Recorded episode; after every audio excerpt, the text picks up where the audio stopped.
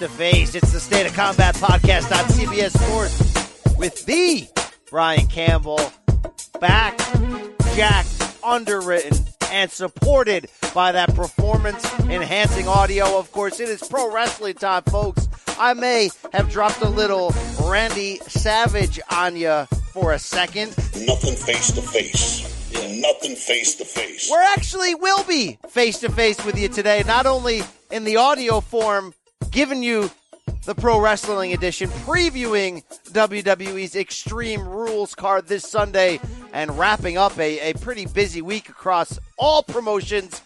But the second half of this show, as your bonus fans, you can also catch it in video form on YouTube, getting all kinds of in depth on that extremity on Sunday. Not in the ECW arena, but you get my point indeed. Uh, your boy BC back from Vegas, little washed, little jet lagged, little uh, little, wa- little washed. little uh, lot of, well, I don't know who that voice was. I, I sorry. Uh, let's continue the intro here. Um, yeah, that's it. You know, that's all I got for you. Hope you enjoyed our UFC 239 coverage.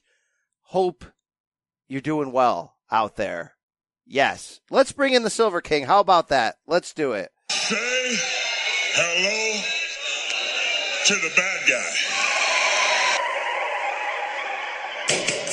He's a new homeowner, folks. He's all grown up. He's the Silver King. His birth name is Adam Silverstein. Hey now, for like you're basically like 48 years old at this point, just away from home for a week, and you're saying a little washed. No, well, sir. you got to understand No, something sir. here, Silver King. Las Vegas sucks. The food is I so know. bad. It's so overpriced, and unless you are buying the next level stuff, the the one hundred and twenty five dollar Kobe steak. No, no, not NJPW Day One. We'll talk about that later. Unless you are actually buying the damn meat that that you're looking to put in your mouth, if you will. I think you have. Let me tell you. Let me tell you a piece of meat that I enjoyed. so then you keep playing that when You refuse to play yours, and I know you have the clip of it too. You should I be got- playing. I got some And weird- and I'm curious, did you cut last week's sausage clip? That, that's what I need. no, to know. I didn't. I'm behind Of on course you life. didn't. You know. Are you Of kidding course me? not. Stick it right in me, right? in- Well, well, well, hold on, hold on. Let me, let me. that better get added to the board. It's on the board, uh, Silver King of Christmas Past. Uh, my point here, Silver King, is Vegas food just hurts, man. Yeah, but you supplement it with New York food. I mean, you got to go to the city for a day or two. And I mean, I know I was there for two weeks, spend one week with you. We did not starve. You know, we ate really well when we were out in New York. And I know you do. I, I see your expense reports. I approve them. I, I, I see you eat well every time you go to the city. Sometimes, sometimes I do well. I like I like more uh, street food options. L.A. L.A. is the place for me, man. The, the street food is just it's like gourmet level, and it's some like old Mexican lady on the side of the road with a little grill in front of her out of like the back of her cargo child molester van. It's like it's perfect, you know. Cost uh, you can feed a family of four for like five dollars. Vegas, they won't even let you in the door for that much. All right. Well, they do have those, like, don't they have those all you can eat buffets and stuff? Yeah, for like Noodle- forty eight dollars, but yeah. Oh, they're okay. I didn't know they're. Well, you have to play a little bit. You, you know, you lose, and then you get to go play, uh, do that. well, I I was played actually- enough on the on the parlays of the uh, fights. I lost plenty. Thank you very much. Hey, Silver King, eight straight combat sports main event victories, betting the rounds. I am on a massive, massive roll. Both MMA and boxing. Listen, I, I enjoy MMA. I'm, I'm learning it. Brian is teaching me. Brandon is teaching me. But combining MMA and boxing, eight straight main event winners for the Silver King. You gotta wow. love that. Wow, folks. Follow him online at Silverstein Adam for more Yes. hot betting tips. Wow. As long as it lasts. It may not last long. But Yeah. Pacquiao, look, we'll see what happens with Pacquiao. I'm fired uh, up for that fight, by week. the way. How the hell is Manny still doing this? I'm sure we'll have a boxing podcast to break all that down. Don't forget, folks, what it's all about this week. It's all about divide. All you people out there freeloading, listening for free. Hey, that's fine. The audio is free. There is a price to pay, though, for sticking this in your ear. And that's heading on over at Apple Podcasts, Spotify, five star review, uh, where, I don't know, where, whatever. Everywhere. Wherever, wherever else you can find us, find us. All right. Find us and put your stamp on it. Speaking of ear holes, Adam, um, you know when you're in like a uh, like a luxury hotel and instead of the regular Q-tips they give you those little like matchsticks with the thing on the end. It's like a it's like an elite Q-tip.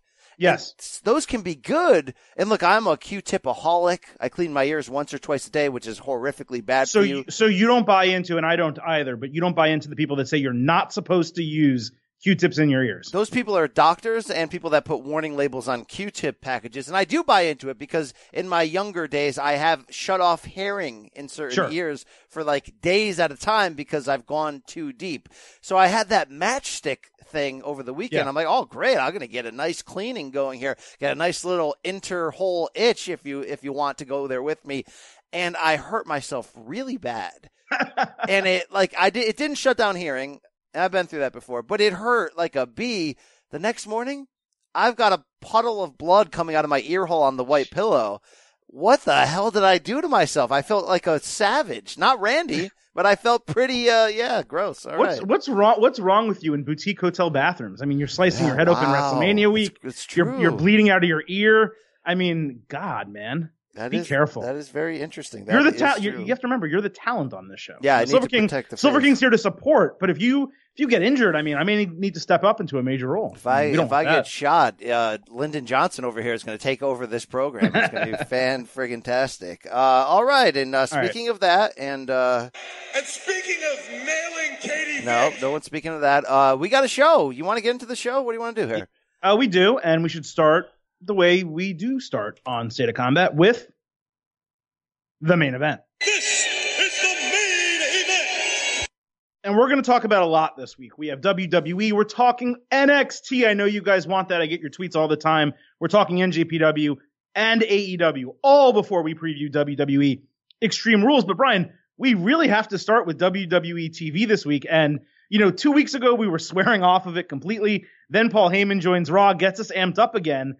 And we almost reverted back an entire calendar year this week where Monday Night Raw was extremely disappointing and SmackDown on Tuesday was extremely good. And it made you say, oh my God, is this the SmackDown of old again? But I want to start with Raw. They had as much goodwill and momentum as WWE has garnered, uh, you know, in a year or so, maybe even longer from last week's Raw into this week's Raw. And correct me if I'm wrong. They squandered all of it.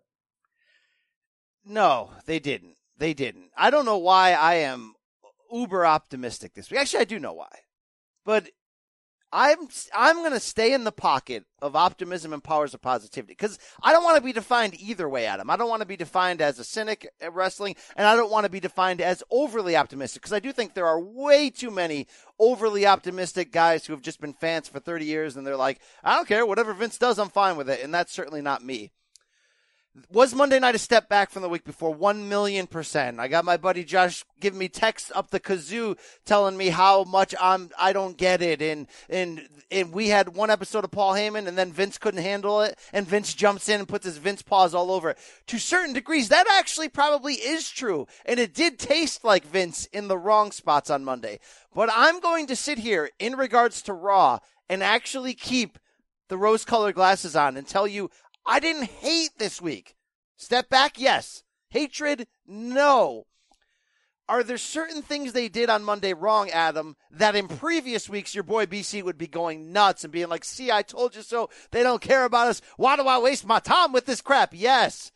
But something has changed, even with Monday taking a step back. The flavor of the broadcast has changed. I'm tasting Heyman. I'm tasting freshness in there. I'm the the dialogue's different, the presentation's different, and it's different enough that I'm actually willing to give them a mulligan or two in certain areas because I get what's happening right now, Adam. As long as Vince's heart is still beating, his paws aren't coming off of it. So what is actually happening right now is they're figuring it out. They're figuring out what the future is going to look like the rest of this year. They're figuring out what the flavor is going to be. Week one was heavy Heyman and it was great. Week two, little too much Vince. But I'm saying there was enough new in there where even though I was uber annoyed at the lameness of the rules in that opening match on Raw, which you blew up on I Twitter, have, and I have to talk about and it. I'm yeah. fine with that. I actually was able to suspend that and really enjoyed the match and was entertained. And I know there's people probably listening to this going, BC, you're a fraud, bro. A month ago, I told you to calm down in your DMs and just enjoy it. And you told me it's impossible. Yeah, because a month ago, they weren't trying. And right now, they're trying. And right now, I see light at the end of the tunnel. And that light is the fact that when they move to Fox for SmackDown in October, at the same time that AEW launches, it's going to be different because it has to be different. So the fact that they're trying now to get out ahead of that and they're tinkering with the formula, okay, step back. Yep, I, I acknowledge it. But I actually enjoyed a lot of it. I didn't watch it live, and instead of fast forwarding through the crap out of it like like I expected myself to, I actually almost sat there for three full hours and watched it all in real time. Kind of liked it. What happened to me? I mean, I'm not going to say the show as a whole was terrible. That's not the right word. But it was more than a step back when you consider last week we were juiced for three full hours watching Raw. There was never a moment last week where I said, Oh, what time is it? How much more of this crap is left? But this week, they gave us what I can only call great for a mixed tag team match, a great mixed tag team match with three of the four best workers in the company Seth Rollins, Andrade, and Becky Lynch, and then Zelina Vega, who's totally acceptable, no issues there whatsoever. But Brian, they, I don't know what dunce, what moron, what idiot came up with a mixed tag team elimination match in WWE where there is no intergender wrestling allowed. So the women can't fight the men they have to be eliminated. The rules took me completely out of the enjoyment of the match. It, it, I, they, like, I'm struggling to find the words right now. Becky eliminates Zelina Vega. Zelina then jumps off the apron. Becky remains on the apron. yeah, that, that was She can't get tagged in. What would have happened if Andrade pinned Seth? Then it's 1 1. Do you not have a winner? Is the match a draw? The entire thing was ridiculous. The the the the storyline and the and the rules behind it, especially when you consider one week ago they had a mixed tag team match with Mike and Maria Kanellis, and the ending of the match was Becky Lynch tapping out Mike in a submission. So there's zero consistency. I understand what they're doing with Seth and Becky. It feels like they're ramming it down my throat. They came out with a new shirt called the man's man that Seth Rollins now maybe has to wear at some point, which I hate using this word despite it being popular in 2019, but is as cringy as you get.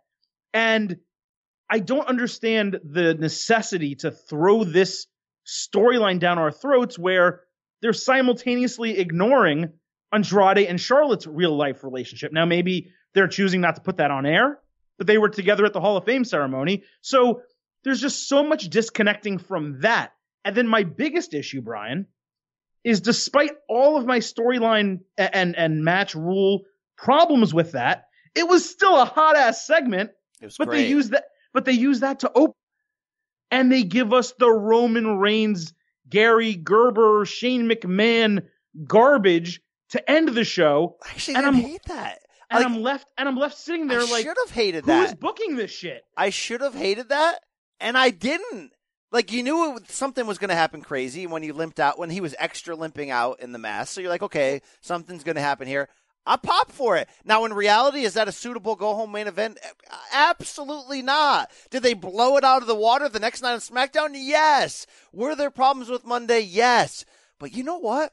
That opening segment with the mixed, despite the horrible rules, it actually furthered the storyline like the right way, like you would want to do on a go home.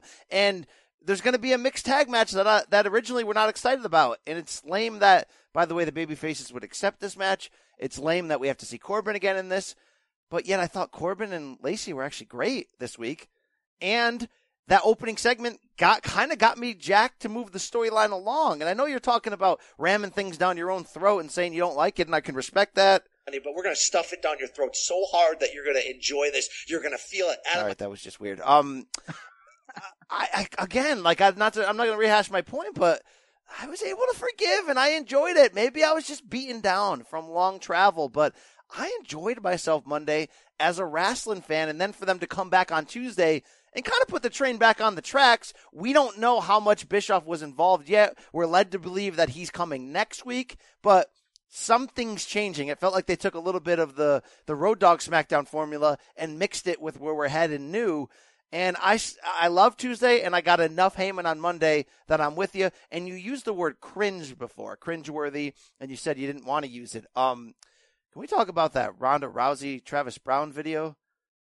I liked it. Oh my God! I thought it was sweet. I thought it was her Look, so- oh showing my- she misses wrestling. Look, dude, look, dude. listen. Oh, hold on, I have a button to press. That is one of the worst things that you've ever said on this podcast. let me let me explain. Let me explain. No, dude, There's that two- there's that's two- wait, not let just cringe. That's a banana hammock of cringe. That's just bad, There- bro. Let me separate. Let me separate this. Her relationship with Travis Browne, and we are not here to criticize anyone's Oh, oh relationship. oh, I'm here to criticize theirs. but, when but, you but give me the, that, the mic. that is always weird to me. It's just it's a strange relationship that I don't understand.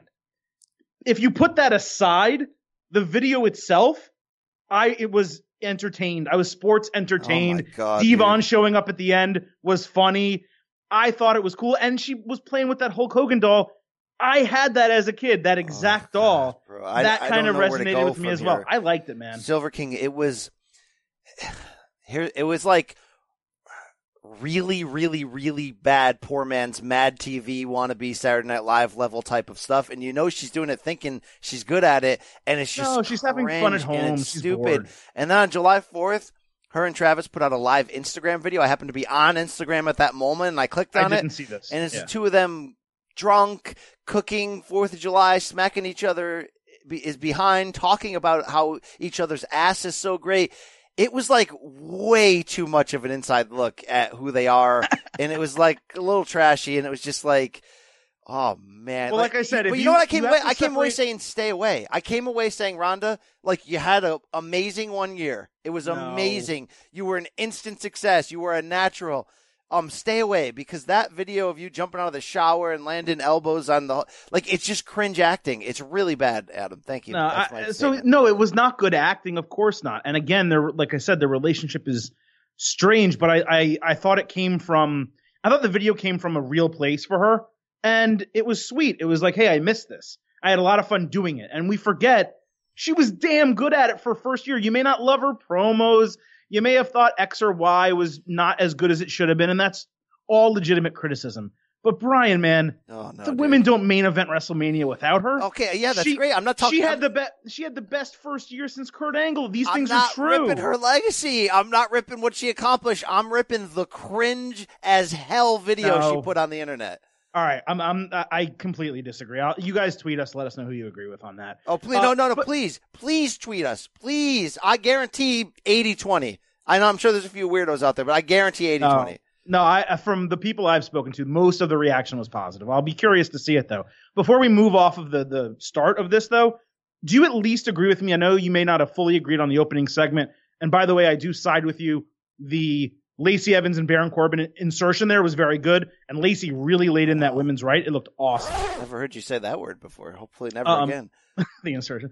Uh, but do you at least agree with me that on Raw, and Raw is really where it appears to be mandated, the rules to get around c- having action during commercial breaks are truly terrible. Like it's it's definitely taking me out of the show, and it's so overly noticeable that when they don't put a weird rule in a match, you know it's going to be a quick one, and when they do. Half the time they do, it's nonsensical. If you if you want to have a two out of three falls on a rare occasion or once a show, that's fine. But when you have elimination matches, restarts, two out of three falls, all this stuff, it is really, really too much. Uh, I don't agree that it's taking me out of it. It's actually not affecting me at all. I'm fine with it. I think it's lame that it's just like, okay, to fix this problem we think we have, we're going to do best of three falls matches like multiple times every week. That's lame. It's a crutch to lean on. I, I did get a, a couple of different DMs from people who were actually in the crowd at Raw this week and were like, you don't understand how bad it was to have these long gaps. Well, I've been to a lot of Raws, guys. There's long gaps all the time. But this now means that there's always a gap. Well, there's actually always a gap because you know what they used to do on Raw was do Wrestle, the yeah. intro, have the people come out, and then right before the match starts head to commercial. And they would do that a lot. And then to make it even worse they'd come back from commercial and do a backstage segment. And guess what? The whole time the first wrestler's still standing there in the darkened ring. So no matter how you cut it it's lame in the end. And it's necessary to have a four minute gap for selling ads. So if you're in the arena unless you're going to let the match play through live like they do on smackdown it's pretty lame. Um, but again, as a viewer at home, uh, not really that. It's not really affecting well, me that much. Here, here, here's. I said this last week, I believe, or maybe the week before. They went from zero to sixty. They went from taking a break during every single match, and now never taking a break during a match. Why don't you go directly in the middle? Have one, two out of three falls, yes. or elimination match, or match restart. Have another one that goes to break during the commercial. Do some rest holds. It's okay. People aren't going to lose their minds, and then have a couple short matches and try to book your segments so that if you do have a long match, it takes up an entire segment and you're not doing three backstage segments, then starting a match, then going to commercial. This can be booked way better if you need to have that. And more important than anything, BC, SmackDown, the play in match where you can watch, you know, watch during the commercial. It, you're the same network right now. Instituted that on Raw as well. I don't know why they're not doing it. Um, I, and one more thing on, on the Reigns. Didn't you think it was going to be Montez Ford behind the mask? Like they were talking to a tall, skinny man backstage. You had Montez Ford on the show the entire time, and then they come out with a short, uh, more stocky man, even though Alexander's obviously in amazing shape. It was totally, completely a different person. Whereas if Montez Ford had been in that getup, you can at least say, oh, it's kind of a similar shaped guy.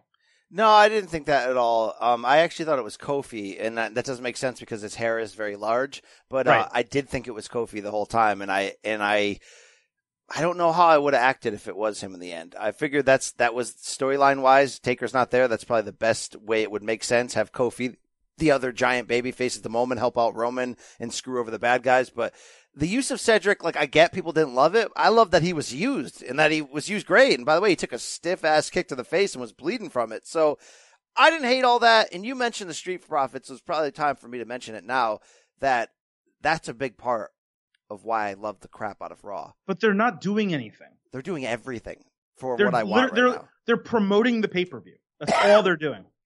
They are doing such next level stuff on the mic to me. It, when in reality they're given not much, which is you're right. They're given go do. Yet they're hitting those moments so far out of the park and taking the cool factor of their characters and just like times tenning them in my eyes. And they're nailing it that if for now, while they still have business to do in NXT, still have to eventually lose their titles before being called up, they're almost in like this. Uh, what are those two old white guys in uh, the Muppets that sit up in the theater? They're, oh yeah, I don't know their names, but Waldorf and Statler or whatever. They're almost in that kind of role where it's like, let's throw the camera over to these hilarious guys who are just going to kind of like do impressions, throw to a tease about the pay per view, and like it, it's they're doing so much with so little, Adam, they shouldn't be up right now. Yet because Heyman's involved, they're there and they're actually being put in a prominent role and it's great. I love it. There's not been a moment that they've been on the screen that I thought they've that, that I thought the quality's gone down. Like I think across the board, I am so entertained and I'm laughing and I'm enjoying it. Oh, don't get me wrong. I agree they're doing a great job.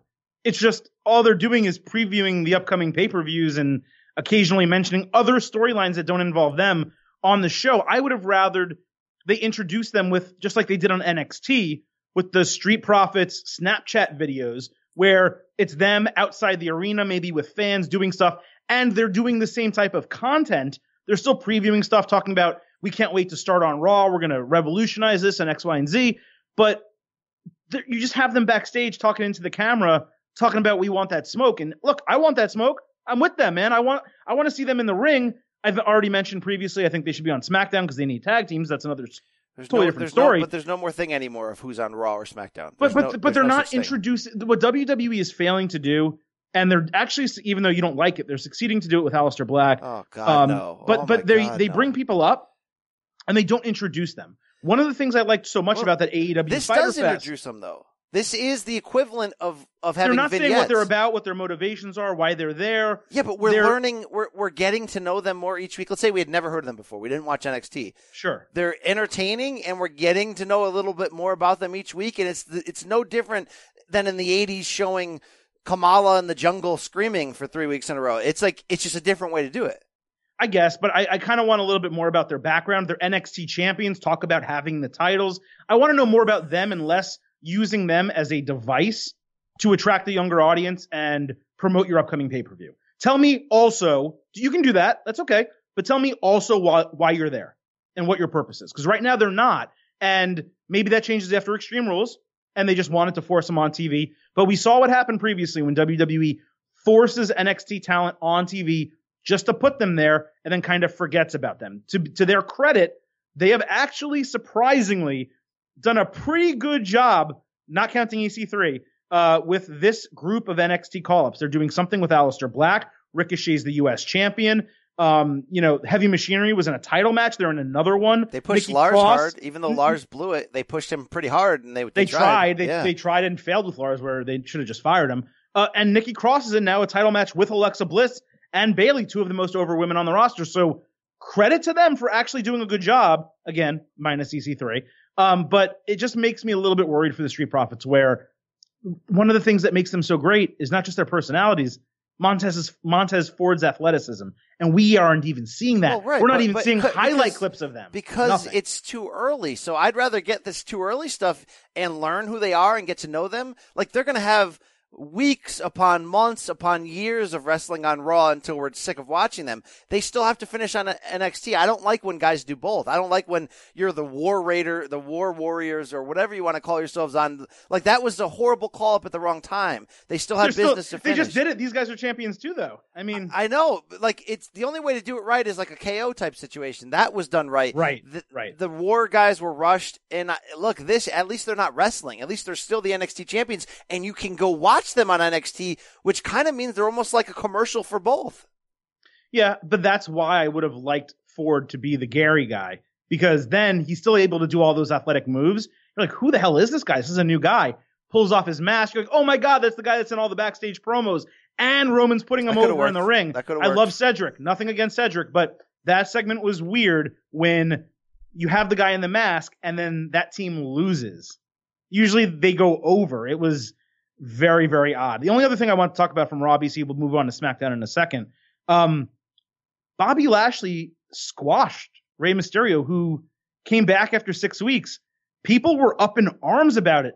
Honestly, I loved it. I Yeah. thought like they're putting Bobby Lashley over. This is great. I loved it, and I didn't even have a problem with uh, a lot of the tweets I saw because I was watching on a delay about, and even DMs from our listeners of like, "Oh, come on, Bobby Lashley's almost killed the week before, and now he's coming back like nothing happened." Well, it's like, well, we did get videos with him from the hospital room, and the announcers did sort of be like, "Oh my God, this guy's a freak. He's back already." And yeah, I actually liked it a lot because when when Mysterio came out to do the open challenge and to get the mic, and he's back so quick from injury after having to give up the title, I was sort of like, "Oh, all right."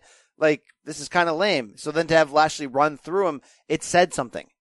And it was sort of the perfect big man, little man way to get Lashley back over and set him up for bigger things. So Yeah. these are these little nuances that I'm saying on Monday that I just, they didn't offend. I'm so, Adam, I'm so used to being offended. I'm so Right. used to being let down that now that I'm kind of consistently getting things that encourage me, yeah, I'm willing to let their mistake, other mistakes sort of pass for now. I'll agree with that. Outside of the rules from the first match, the mixed tag elimination match, which were patently offensive. They were they were offending our intelligence. They were literally insulting the intelligence intelligence of their audience with those match rules. But Well, outside well, of no, one thing on that. Had that you said what would happen if, if they tied? What happened if Yeah. Andrade won? I was willing to give them the chance of what does that mean? Do we do a playoff? Like what does that mean? But why don't we know? You're supposed to know the rules going into the match. Rules matter, man. We're talking about AEW wanting wins and losses to matter. The only way wins and losses matter are if rules matter. And there were basically, it was just like, hey, we're putting this out there so we can do a two segment match with a commercial break in between. And it was, it was terrible. But, but outside of that, I agree with you. I was not offended by the rest of the show. But when you put Roman Reigns and, and Cedric Alexander masked in a main event and you rush the finish because you're running out of time, you didn't pace the show right, it just left me with a really bad taste in my mouth from Raw that left me concerned for SmackDown.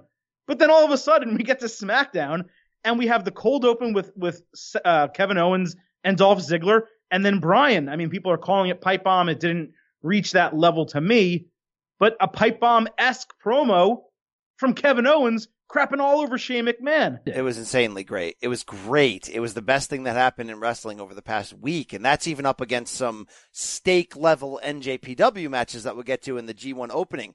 The presentation of KO, it was like half Steve Austin, half uh, CM Punk. And it sort of made up for the fact that he had been bounced around recently from heel to face, back to heel. Now, what is he now? A tweener. It works as a tweener. Do you know what else this sort of like took in terms of bad taste? Like Shane was on Raw too much on Monday. So then to see Shane have a monster role on Tuesday, you're like, oh man.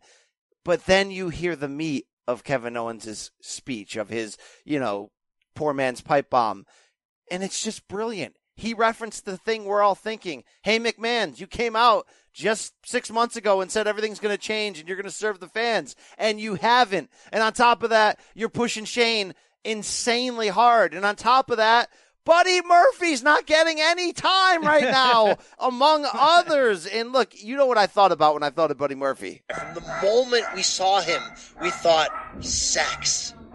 Thank you, Oh, Sasha. Sasha did not like that. Did not like the two bears in my front yard today either. But uh, it it's just like when when you put that kind of writing in, that like throws shade at themselves and says what we're thinking, you know we're gonna get hooked. KO brought it on the microphone. The fact that he was bleeding a bit from the the parking lot brawl made it even better. Shane perfect in shutting him down a few times. Yes, predictable that KO was going to come back in the main event. Yet it happened so sort of perfectly that you know what it did, Adam? It made me now not angry the fact that Roman Reigns has been in this feud with two or three people that's going nowhere over and over every week. Now I feel like it's going to end.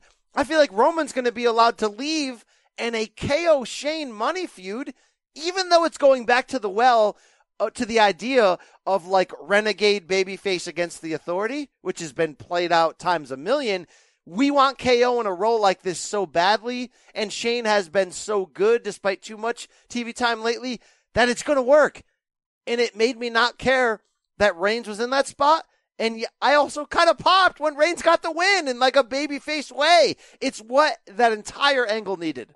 the fans popped for Reigns too. The entire crowd, it was even before Owen showed up, they were popping for Reigns when he did the dive over the top rope, and then they popped again when he hit the spear and won the match. And you look at the reaction that they gave him on Tuesday, and then look at the reaction they gave him on Monday at the end of the show, and it just goes to show you that it's always been WWE's booking, not Roman Reigns, that has stuck the foot in the mouth and prevented fans from truly allowing him to get naturally over. I thought the the the pipe bomb promo, if you want to call it that, just for lack of a better term, was fantastic. And the segment backstage with Dolph Ziggler was great too in the parking lot. The only thing I'm gonna say, in recent history, Brian, like the last few months, we have heard an almost identical promo, not nearly as well done, from The Miz, who was fueled by anger, not so much, you know, Rain, um, Owens, who has just lost his mind. And we heard it from Roman Reigns.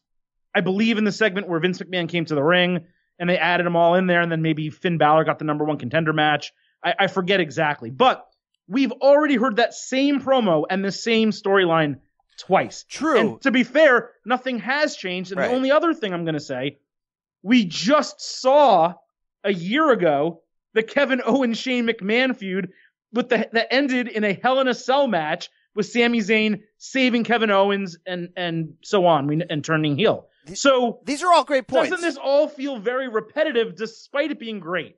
It does, but I think it's almost as if when the Heyman and Bischoff announcement happened, it's almost like that was the end of a creative season and this is the start of a new one. Even more profound than WrestleMania in theory is supposed to end WWE's creative season, but it doesn't always. That's why we have Pay Never. Backlash and Never. Saudi.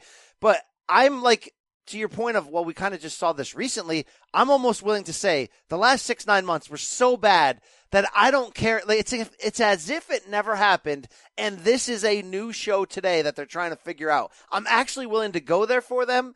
And the most damning thing you said was, though, the fact that we did see a KO Shane feud and it was like okay in the past, but it wasn't fueled with this type of uh, switcheroo with, you know, KO as a tweener, Shane as an obvious heel now, and this type of way. Uh, it's got potential. So let's. Uh, I'm I got rose colored everything because I feel like it has to change. Adam, the Monday Raw we just saw this week can't be what Raw looks like in October. Won't be. I don't think it will be. I think everything's changing, and now we got to just be patient. Um, I'm okay with that, and I, I want to clarify just in case people misunderstand because sometimes you do. I loved it. like I loved every minute of it. I popped. I'm just trying to say, like, it felt there were when I looked back on it preparing for the show, I was like, wait, we heard this promo before. I think the difference can be if they stick to it. Because Miz did that one promo, then basically lost to Shane. Reigns did it and then they dropped it. If they continue this storyline and have Owens actually take Shane McMahon off TV by beating him at SummerSlam, then I think we ha- there's something to this. But as it stands right now, it's I'm in a I loved it. It was great, but I'm in a wait and see, you know, situation. Something else that happened Tuesday, Brian, Finn Balor and Shinsuke Nakamura both had their first match on TV for Nakamura in like four months, uh, for Balor, you know, in probably a month and a half or so. And I gotta be honest, they said first time ever. I candidly assume they fought in NJPW, but I don't know that to be true. Uh, but whatever, first time ever in WWE. I want to see so much more of this that I thought they did a great job giving us an appetizer and letting Shinsuke win. We always talk that we hate when challengers beat the champion to earn a title match. They already beat them. You know what I mean? But I thought this one was perfect. It was, everything about this was perfect. The same way that reuniting AJ with the club and turning him heel the week before led you to believe that maybe that's a little bit of Bischoff fingerprints on the way that we're handling this now. And maybe it's a just shut up and give the fans what they want, what they've wanted for all along. This give us what we want. This give was, us what we want. Yeah, this was a full extension of that. It was sort of like, yeah, give me Finn Shinsuke right now, but not with the Vince crap. Let Shinsuke come out there. He's a heel, then be a heel, and he was a heel. There was a lot of stomping going on, and him doing that in that that fake Elvis suit is actually badass, and I love it. And this isn't a match that's rushed for Sunday's pay per view card. This is them sort of slowing it and saying, hey, this could be a tease of an IC title feud coming your way.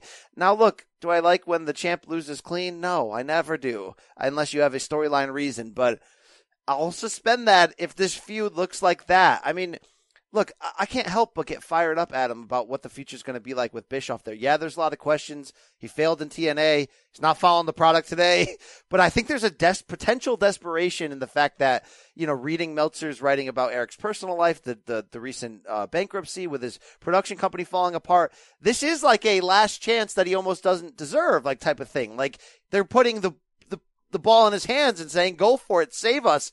I'm really excited about the things that he does really well historically as a booker, implementing that into the WWE system with the people that are already there running it.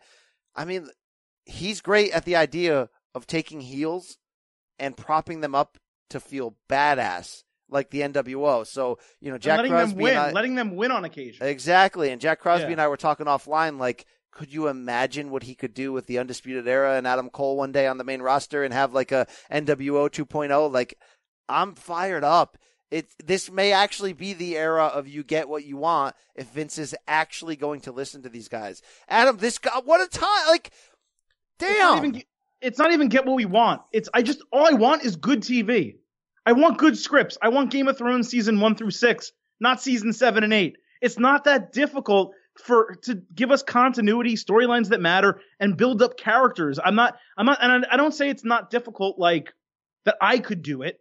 But I could. I could do it for a month. I couldn't probably do it for 12, but I'm also not paid. I'm not experienced in TV writing, you know? And that's what we want from all of this. We just want to have guys that are talented that deserve not deserve based on people like them and they deserve a title and you deserve a chance, but deserve it based on having the wrestling talent and ability to entertain us and us wanting to see those people heels faces doesn't matter on the screen more and less people like Lacey Evans who is super green or Baron Corbin for 9 months. If you want to give us Baron Cor- Corbin for 2 months, okay, it probably would have worked, but they're extending it way too long.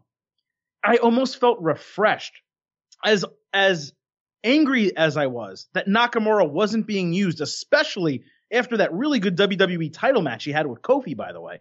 But Nakamura not being used Finn Balor not being used. I was kind of incensed about it, but them coming back, it was like, man, I missed these guys. It's really good to have them, and I'm really excited for a potential feud at SummerSlam. So to me, it worked in every possible way. Before we move on to the last thing I wanted to mention, Brian, for SmackDown, I did want to bring back Kevin Owens real quick because I forgot to bring this up. Hero or zero, the stunner being his new finisher. I don't know if it's actually his new finisher. We're gonna have to see that in his in re- big matches really in big matches on pay per views if he's sort of done with the pop up power bomb. But I'm okay with it. It's a badass finishing move. He obviously has uh, Steve Austin support. It's not like Austin's the first one to ever do a re- reverse neck breaker anyway. But I get No, but he does it with the kick. I, get mean, when you're doing the kick, you're setting it up. Look, if they want to start pushing KO in this badass poor man Steve Austin direction, I'm here for it. Do you know what we used to say when he first arrived on the main roster KO and was nasty and awesome and great and had a mix of that psycho killer look with the with the understanding of how to do it in a Vince system? We were like, man, one day his babyface potential will be through the damn roof. And even though he's had cups of coffee with babyface and the New Day thing was fun with the Big O, um, Austin level babyface, like I don't even care, Adam, if it's completely poor man's. And when I say poor man's, I basically mean second rate stealing from. I think he can even make that work. You know, I'm sure he'll he'll add his own dimensions to it, but yeah, hero, I'm fine with that. That's great. Yeah, I mean, I, I don't think he's trying to so much be Steve Austin as just an edgy face, and Austin was just the perfect one. So everyone, even Becky, we compare to Steve Austin because that's the one. That's what we want. We want someone to fill those shoes in both a male and a female role. I don't mind the stunner, but I almost wish the stunner, like you know how sometimes Austin would do the stunner and the person would like pop back up into a standing and he would do it again. I wish to use the stunner as a signature move, and then the guy's wobbly throws him into the ropes, pop up powerbomb because the pop up powerbomb is unique to him and it's freaking awesome. No one really does just a powerbomb anymore. Whereas this, it's almost like every time I see it, it's like, oh, he's doing Austin Stunner. And I want it to be Kevin Owens finisher. You know what I mean? So I'm okay with it being used, but it's just like with Dolph Ziggler and the zigzag. It's like the zigzag was great. Now it's the super kick. That's so generic. He uses the zigzag as a setup move. So I always have an issue when they do something like that. Maybe it's just me nitpicking. Last thing here before we move on. Uh, Cesar- I know you don't love the Aleister Black promos. I really do like them. But I thought they also hit a home run this week with the split screen and announcing his opponent for Extreme Rules, Cesaro. Was that a big enough reveal for you? Yes or no? Uh, absolutely not. And I've already fought our, our boy Jack Crosby over this. And, and look, here's his response, and I'm sure response of a lot of people. BC, you don't want an Aleister Black Cesaro match on a pay per view? Are you kidding me? Um, yeah, sure, I'd love it under different circumstances, but this circumstance was supposed to be big. They took weeks to tell the stupid story of will somebody come find me and fight me, even though guess what? Aleister, we've already seen you on the main roster for like two months before that, with people showing up every week to fight you. So it's stupid. It's not consistent. And then to, ha- but to go this level, and look, did I like the build? No. If you liked it, whatever. I'll get on you for cringe rousey. This, I'll give you a free pass. Whatever. If you liked it, that's fine. They tried something different. Again, I like ambition. It just didn't work for me. But they set you up to believe, Adam, that it was going to be big. It was going to be new Bray Wyatt. It was going to be somebody we forgot about, like a Jason Jordan. It was going to be maybe John Cena to come in there and put him over. Like it could have been anybody. And it's Cesaro. And it's not that Cesaro doesn't make great matches and I don't love him but he was just on TV the past few weeks, and he's kind of dipping closer to the mid card. Adam, the idea of him ever being world champion is over. He's he's really good at what he does, and he was great in the tag team with Sheamus, and he can put on great matches, and he's a worker, and he's figured out how to be the best he can be on the mic. But he's not that big reveal, and to have that reveal happen the week before, you know what would have been fine if he just walked around that chair a couple times and you saw his hand and you're like, okay, light skin, who could this be? And you start getting excited.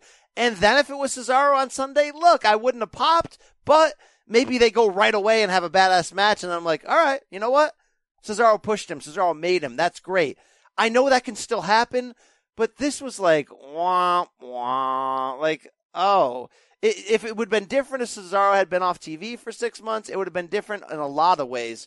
This was just like, you got me excited for this, or you got me angry for this. You got me is really my end answer, Yeah. and I'm not happy about it. you know, my biggest issue, and it always is with these things, is that he's a Raw superstar fighting a SmackDown superstar when they have an entire roster that they can use. I mean, if you want someone of his level, you could use Apollo Crews. You could use Buddy Murphy, debut two guys at the same time. You could bring back Sheamus. I know he's hurt and whatever, but if he, if he's healthy, Sheamus is somewhat equal to Cesaro, but at least he's on SmackDown. You could bring in Yeah, but there's no brands anymore, Adam. You No, know no, this. You could bring in you could bring in Rusev to yes, do this. My, per- so that my- that would have been perfect. Yes. my my you could have brought in Shinsuke if you didn't want to yet do the Balor feud. So there are guys on your brand. We now have Cesaro, a Raw guy against Aleister Black. We have Alexa Bliss and Nikki Cross, both Raw women against Bayley, and we have Samoa Joe, a Raw superstar against Kofi Kingston. Where are the SmackDown challengers for titles and in matches like this? It doesn't make sense. But I do agree with you on one thing had they just done the hand circling around the chair and built up the suspense, I would have been totally fine with Cesaro showing up at the pay per view because at first I would have been disappointed, and then I would have said, you know what, this is going to be a hell of a match, and they would have put on a hell of a match. They will, uh, and Aleister Black will go over, and it's going to be great. But now you're ruining the surprise. You're not giving me a reason to tune in to Extreme Rules to say, oh my god, I wonder who this is going to be Exactly. that didn't sell me a ticket. That didn't sell me uh, anything. It, it just told me, oh, you're gonna have a match against Cesaro. You'll like it, and it'll be fine. Like they went extreme to go to the extreme of doing the will somebody come fight me and then somebody knocked on the door like dude I, I was like wanting something wild i wanted it to be vince knocking on the door and going it's me it's been me all along and like i'll be your i'll be your satanic new manager to put you over i won't walk you to the ring but i'll be your higher power but like i wanted something next level dude i got cesaro in a mouthpiece like come on Dude, what if what what if all you saw was a guy stand behind it in a suit and a sledgehammer hit the chair? so who, who would that be triple h Triple or H. thiago santos what are we doing here? Triple H. All right. Um. Yeah. Thiago Santos can't walk. Yeah. You know what? Yeah, right. You know what? There's a storyline there. There's, you know, I was your NXT Papa, and now you're, you know, I want to make sure Right. that you're good enough. Yeah. Well, damn right. Fight? No, you want to fight? Fight me. Like Yeah. That type of. You know? Yeah. Yeah. That type of situation. All right. Anyway, that was the main event. BC, we have a lot of show to get to. Before we get to it, we got to hear a quick word from our friends and sponsors. On May 23rd, I want to go back to normal. what's normal? The Paramount Plus original series, Evil, returns. We've already hunted werewolves, demons. And now what? A baby antichrist? Okie dokie. Prepare yourself You will not beat us. for the end. I have visions of hell. Make it stop, make it shut up. You're not gonna survive this. Evil, the final season, streaming May 23rd, only on Paramount Plus. The wait is over. The Shy returns with new episodes on Paramount Plus. What brings you to the show? Opportunity. Everybody, get down! A new reign is coming to the South Side. Never should have sent a boy to do a woman's job. The Shy. New episodes May 10th. Visit ParamountPlus.com slash The Shy to get a 50% discount off the Paramount Plus with Showtime annual plan. Offer ends July 14th. Subscription auto renews. Restrictions apply. All right, BC, we're back. And look, it has been a significant period of time ever since this company took a little respite in Bridgeport, Connecticut. But we're going to catch up on some NXT because we simply haven't for a few weeks. And I, the Silver King, apologize for that, BC. I got a couple topics to discuss with you. I know you kind of ran through it all recently. Start with Tyler Breeze, right? So he had that tag team match with Matt Riddle, uh, and then he had this singles loss to Roderick Strong. Both I thought were great matches. So far, he hasn't really gone over, you know, in his return to NXT. But do you still think him coming back is a win? Yes, because he's coming back as a veteran in his what mid thirties, so his role will be to put over the young guys. We know this, and he doesn't seem to have the diabolical heel presence where a win here would make sense, only so that person could come and get it back from him later. Um, he's really making fun matches, and he presents himself as not comedic jobber mid-level tag team guy. He presents himself as NXT superstar with a real air to him. It's been great for me. Yes, I'm a Tyler Breeze super fan. I told you from day one ish he's not the Genetti of the damn fashion police. He was always the star. Uh, I always believe his problem is he's a little too poor man's Dolph Ziggler, poor man's Shawn Michaels for the main roster level, but he knows his character well and he can work. People forget that he can work. This has been fun. Go watch if you don't if you don't think he can work, go watch the Roderick Strong match. And we talk about the rest of the Undisputed Era. We we really don't talk about Roddy Strong. And look, he's never been a champion in NXT outside of the tag team where he didn't even really win the titles, although he helped. Um, and who knows what his main roster potential is if they do break up Undisputed Era before they get up there. But damn, this guy is good in the ring. And that match with Tyler Breeze, man, that was one of my favorite things that I've seen in NXT in a good while for a main main roster TV match. Um, we always also talk about how they introduce people and, and the way they, you know, really do th- they don't really on the main roster do stuff outside of the ring, outside of the arena. I really want to give NXT credit. I hope you saw all of this to the Adam Cole Championship celebration, going to Ohio uh, to Gargano's Pizza Place and to the wrestling training school, flaunting the title, basically telling all those kids they ain't worth shit. And the Matt Riddle MMA training montage they had last week where they're showing him beat the crap out of one of those heavy bags straight up on the ground. I know, you know, you were a Matt Riddle fan back in UFC before he was ever a professional wrestler. I loved both of these to to such an extent that it made me nostalgic for like WWE old school promos where they used to Oh, vignettes. yeah. I mean, you know, where they I- used to do stuff like that. I mean, this is Triple H's handiwork, obviously, and it just kind of teases you of what the main roster could look like if he was handling it. And again, not just from a NXT Takeover great match standpoint, but from these type of little old school nuances mixed with new school flair. Uh, the Riddle thing gets me fired up about the excitement of. Could you imagine Paul Heyman running Raw and calling up Riddle to go into a feud with Lesnar where it's about Oh, MMA yeah. versus MMA? Oh my God, does that have to get you fired up? But the, this Cole thing was, uh, Adam, it was perfection. It was absolutely perfect. Cole is so damn suave. We said it before after interviewing him that he really does make up for having a smaller, thin body just by being a a Bond villain, as he told us, is what he models his uh his you know sort of talking after. I mean, he's got it and a half to go to Gargano's Pizza, to go to the gym and just crap on all these young kids and say, yeah, go take a pizza, bring it home with you and eat it because you're never going to make it. I mean, it, I could not, I was enthralled. I could not turn away from the TV. It, it's just so perfect. It, thank you. Thank you. And Paul, we trust both Heyman and Levesque. And, uh, this is what it could be like, Adam. This doesn't have to be under the hood on the JV level. This is what it could be like. It just makes characters matter. You're stretching them. You're giving them a personality. You're putting them in other situations. It's Million Dollar Man going to the jewelry store. It's that kind of stuff that never Exactly. happens anymore. And when it does happen, in very rare instances, it's way too Vincified. It's never cool. It's always overdone. Give us the simple damn beef. That you know that's that's a great point, the Million Dollar Man, because I was listening. This is probably a year ago. I was listening to something else to wrestle with on the network, and Bruce Prichard would constantly talk about. He was the on-set producer, on-scene producer when they used to just like randomly go places to a graveyard for the Undertaker or a jewelry store for the Million Dollar Man, um, and just shoot these vignettes with the with these you know professional wrestlers, and they did so much to enhance their character and tell you who these people are away from the ring and from the stadium. They are to give them credit. WWE is succeeding doing this right now with Ali. That stuff on SmackDown is fantastic, but Ali's been doing that since he was on 205 Live. So they almost kind of lucked into that happening. You know what I mean? That was either a Triple H production or an Ali production that they're just continuing. So good for them.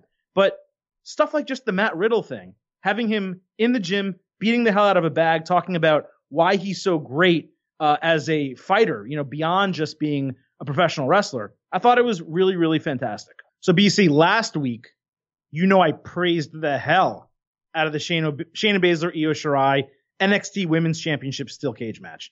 Tell me you watched it. Oh my god, it was so good. I mean, it no, actually, wasn't good. It was great. It was straight up great. it was a perfect finish. I mean, for everybody that popped over the Kofi Kingston steel cage Ziggler finish as a way to say, okay, the match wasn't great, but that was a fun, inventive finish. This finish was even way better than that. I love when heels accidentally get sort of pushed into winning in these type of situations where it's a huge steal and escape for them. Very similar to what was it the the the SummerSlam NXT Takeover Gargano Ciampa match with the handcuffs where where last man standing right? Where Ciampa was only standing because he was hanging from the handcuffs. Like those type of just sort of like oh man are the best things ever because the babyface got screwed and should have won the match but the fact that they went next level on us and then had Shirai turn heel, oh my god! Wow! I took the screen, I pulled my upper lip up, and I just rubbed my gums across it. Like, are you friggin' kidding me? I didn't know I needed that. I needed that. Beating down Mrs. Gargano and just acting like a crazy foreign biatch. It loved, love, love, loved it. Yeah, her cutting the promos in like angry Japanese, just like Asuka would. And we know we miss Asuka, and you know I hope she's back as soon as possible in the ring. We saw her on Tuesday, but like I need Asuka in my life. I need her on TV. I need her badass, out of Vince's hands. Suited Asuka. Yes, that's that's what we need. But uh Shirai was great, man, and I found it was either on Twitter or Reddit. Someone translated what she was saying in Japanese. It was badass. Um, Laray's, I mean, let's not, let's not gloss over. Laray did a splash off the top of a cage onto, I forget if it was Shafir or Duke, but one of them. That was top to bottom. The best steel cage match of the year so far, which is not, you know, there's not a huge allotment of them. Um, but it's the best cage or cell match, honestly, that I can remember in quite some time. I'm not saying ever. I'm not saying even five years, but like in the last like year, 18 months, outside not counting like the the um war games i really can't think of one that i enjoyed more than that that Let was me put great. it on this. Do you think this was a better match than Asuka Nikki Cross Last Woman Standing? ooh Because that I went back and rewatched that. A that was so ago. damn good no it wasn't uh, same echelon Yeah. i mean it's top tier I mean that because those are tv matches i mean and neither, neither of those really hold the hold the candle to like sasha banks bayley if we're talking about a takeover match you know but Ah, they're closer than you think. I mean, No, that match was incredible. They're different kind of matches. Those, those but are both both were great and both were normal nxt tv show matches both had Mauro on the call. No, no, no. they were not normal NXT TV matches. They were pay per view quality on NXT TV. They were. I'm sorry. Okay, I'm sorry. I was thinking. Okay, yeah, you're saying pay per view quality, but they were on the NXT TV show. Right. You're talking about the Oscar match where she jumps off the ladder onto the suplex table, right? off the ladder through the Suplex off- right, table. right. Yeah. Okay, yeah, that was a TV match. I got confused for a second there. But dude, sick. I'm so happy you got a chance to see it. Did you watch that first match from the NXT breakout tournament or did you have to fast forward through that a little bit? I didn't see that. I I FF'd Okay. through that. I'll just give a quick shout out. It was Cameron Grimes, the former Trevor Lee, against Isaiah Scott, the former Shane Strickland. They're changing all these guys' names. Uh, I everyone probably in the entire arena expected Swerve to win that. He didn't. Uh, Cameron Grimes did. He's a badass, Brian. His name's Cameron Grimes because he's grimy. He's from Cameron, North Carolina, trained by the Hardy Boys. Big ass dude. Thick Uh, Trevor- accent. Thick ass Trevor Lee, accent. very thick accent. These two guys, I mean, they they got a wealth of talent in NXT. These guys are going to be Well, that's the, why. super That's why I'm okay with like uh, Street Profits potentially going up too early. I'm okay with you know potentially Heyman or Bischoff grabbing NXT talent that we love, not ruining them in a Vince style. Because takeovers, last time I checked, there's still only five matches, which is very strategic. And what that means is you don't need NXT to be a giant pool because it's already overwhelmed with talent, and they're bringing in new people all the time. So the factory's humming right now. It's doing well, just to, fine. to be fair, but to be fair though, Brian, they have quote unquote NXT talent there now that they can utilize far better. Chad Gable, uh, Bobby Roode is still sitting there. Buddy Murphy's unused. So like, use the guys you got. They have horses right now. My biggest issue with that, with calling people up, is there are like no more tag teams in NXT. They're down to like Oni Lorcan and Danny Burch, the Forgotten Sons, and the Undisputed Era. That's it. That's the list. So, I mean, if you're gonna take the Street Profits, let's create some new tag teams. I know there's one with Riddick Moss they're working out with Dan Matha, but Like, let's get some stuff going on where you can replace them. You can backfill. Yeah, if not, Trips knows what, what are he's you doing. doing? He doesn't need you ranting against him. He knows exactly what he's doing. Okay, I'm allowed to be critical of them. Uh, Brian, I know you badly. You you made sure you watched these matches. You want to talk the debut of the NJPW G1 first time ever in the United States of America in Dallas. It was last Friday, Saturday. I forget. It was Saturday. It was it Day, was it Saturday? was it was ill booking in a way. You know, you put that up essentially head to head with UFC 239 International Fight Week. Jon Jones, Amanda Nunes, you know, arguably the biggest card of the year for UFC. So you're automatically uphill battle. We know the situation. They booked this date well in advance before they knew they weren't going to have Kenny Omega, before they knew that they would have FKA Dean Ambrose, but not be able to use them. So certainly they were up against a lot and you, you, it's a sore thumb and we have to talk about it. The arena was empty and it, it, it was a little bit sad. Maybe people were, thought it was embarrassing, but the action more than made up for it. There was like enough of a crowd where it wasn't a train wreck, yet at the same time, every time they did a wide shot, it was a train wreck. Uh, it's just, Well, to be the fans were great though. To be fair, the ones the that were there were cared. amazing Yeah. and the action was amazing. I just feel bad for them that that happened. I, I wish they would have not done it on a Saturday.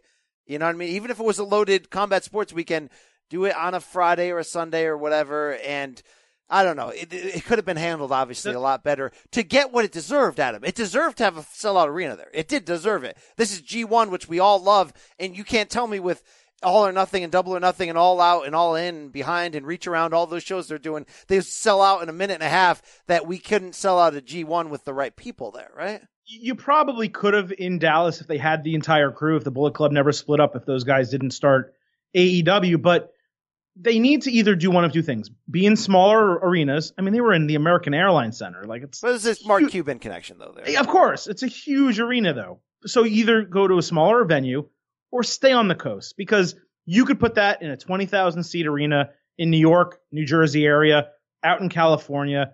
Maybe not during International Fight Week in California, but probably still. Wrestling fans and MMA fans are still, there's, you know, many differences.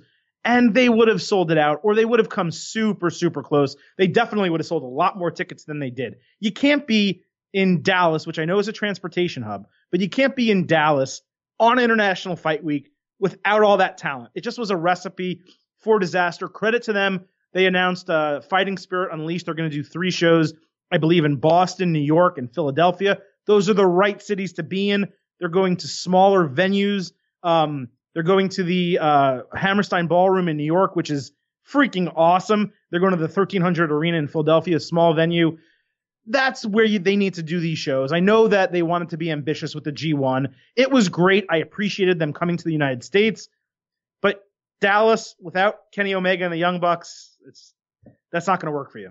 no it's it's it was just bad timing in a lot of ways you know i'm sure they didn't anticipate aew launching that big and all that and stealing some certain key talent but you know what when it came time to watch the matches Heck yeah, they delivered on day one of the G1. Obviously, a week before. I believe day two is what July 13th. So we we record this on a Wednesday, July 10th. So this weekend is you know it's going to be time, Adam, to where you and I are going to have to start, if not waking up super early, at least finding out on Twitter which matches were firecracker ones and having to go back and watch them because we got a few of these in these opening day and we got some sound from you could argue somebody who deserved a spot on Mount Rushmore. Absolutely. The great Black Saber Jr. was there. Now, Adam, this was last minute. This came together. I was traveling. This is long. This is very long. Okay. People didn't Hmm. love when Tristan was falling over himself last time. They said, How "Wrap long? Are it We, how long are we talking about here? We're talking about pretty long here, but you know we may cut it at some point. But Black Saber Jr. is coming with some sound that he calls the first edition of color commentary. Love it. SOC, it's me, your boy, the human Dusty Finish, FKA Shinsuke Blakamura, BKA Black Saber Jr. Calling to talk to you about the, the afterglow of the G1 Climax Night 1 in Dallas, where not only do they provide the in ring product, that piece of meat that Silverstein is known to enjoy, that Wagyu steak, but they took it, they marinated it for at least a day in that fresh, crisp Mark milk, that feel spot activation that we all love. That's right, boys and girls. I'm talking about wrestling milk steak. Anytime you go to one of these shows or when you watch them at home, I know a lot of us are known to fast forward through some of the tag matches, and that's just New Japan 101. You're going to get your interfaction clusters, the six or seven hot minutes, and get out of there. And for the large part, that's what we got here. We saw God pretty much run through Roppongi 3K. Um, we saw the normal Yano, Juice, Liger shenanigans.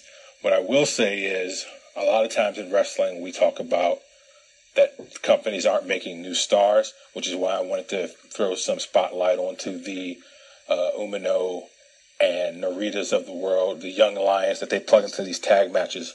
For my NJPW heads out there, you'll notice that these guys are going to be the future of the company, especially when you're paired with and allowed to look so good against the lights of Tomohiro Ishii and Jeff Cobb, who have their own issue, which boiled over after the match in a pretty cool set of moments. Um, so make sure you watch those guys, and the announcers do a pretty good job of putting them over, not really going too heavy onto just who they are, what the company expects, and letting you make your own decisions. So I think that before we get to the meat and potatoes, the best part I'll address, you know, the elephant in the room. Yes, there were empty seats. Just a, it was not a sellout. Uh, maybe a little bit of a black eye for the revolution, but I think the equivalent is is when you're a fan of a band that's not quite fully blown up yet, and they do a show in a, a venue maybe twenty percent too big, but everybody in there knows all the songs, you know all the hits, and you're just there to see them, you know, give you the best show possible, and everybody's appreciative. You don't have the guy in the fourth or fifth row. Okay, so who's this guy? Okay, so who's that guy? When is John Cena coming out? For those of you who've been to some of these other shows, you know what I mean. Um, I also am not going to spend too much time talking about the Fale Evil match. I respect both those guys and their contributions to the business, but at this point in my life, I am just not here for any Fale extended action. The first match that I did love, I will say, was obviously my namesake, ZSJ against Sanada. And it's funny, given ZSJ's post match comments about how more or less uh, extreme technical exhibition for U.S. fans is basically pearls before swine. I think he equated to reading Shakespeare to a pig. I'll say that for our part, everyone there was very heavily invested. In fact, a couple people looking at the screen instead of the action just to see the little nuances, the joint manipulation Sabre is known for. And to my surprise, there was a massive pop when Sanada finally rolled him up. It was a great match, did exactly what it had to do. Obviously, our next match is really important too when we have Kenta making his debut for the company. And you could kind of feel just this ebb of emotion. Everybody was so happy for Kenta as he made his entrance. It was like that guy who you've been great friends with for a long time, but he's in a bad relationship and you kind of lost track for him. That's always going to be your boy. Then finally he gets out of that relationship and he comes out for a night and everybody's like, man, I really miss that guy. The match told a great story, you know, exchanging strikes from two of the stiffest guys in the game. But another little subplot was if you follow Kenta for a while, you've known that guys have, let's say, borrowed liberally from his move set. Your CM Punks with the GTS, your Daniel Bryans, and so on. And it was almost like not only was he saying, I'm back, but I'm back and I'm reclaiming what's mine. He took back the knee, he took back the GTS, and he almost took Kota Ibushi's head off a few times, but it was a great match. And of course, these show sportsmanship that some of the people in the crowd were waiting for a Kenta heel turn, and he's been working a little gray. But I think he's just cocky. He's got to be arrogant. He's got to be that that badass. Next, we had the one of the most surreal moments I think a lot of us have seen. We the ace of the universe, the once the millennium talent against the Rainmaker. And before the match even started, the energy in the building was just outstanding. I know because of the empty seats, they had to shoot it really tight. But I'm sure the sound came through as even before the guys locked up, there was just a 45 second to a minute long group freak out, standing ovation. Everybody lost their minds, and I wish they could have cut to the crowd because there was just grown men jumping up and down, just so overjoyed to see a match that vocally some people in the crowd said, I don't know when I'll ever get to see this again, and I'm glad that I'm here. We've seen these guys wrestle before, so I'm not going to do it a disservice by trying to describe the art that they put forward every time. I was surprised that instead of the usual draw, they went to a finish. But being the big rainmaker guy that I am, I was very pleased with the outcome.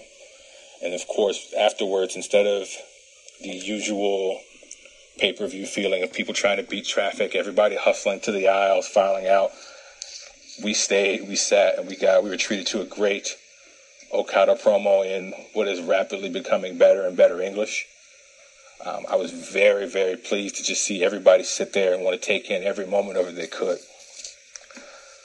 So I could take this time to go into business by myself, talk about a Rushmore this, a Rushmore that, but really I'd like to put over a couple things. One, I just want to thank the SLC for the weekly performance enhancing audio.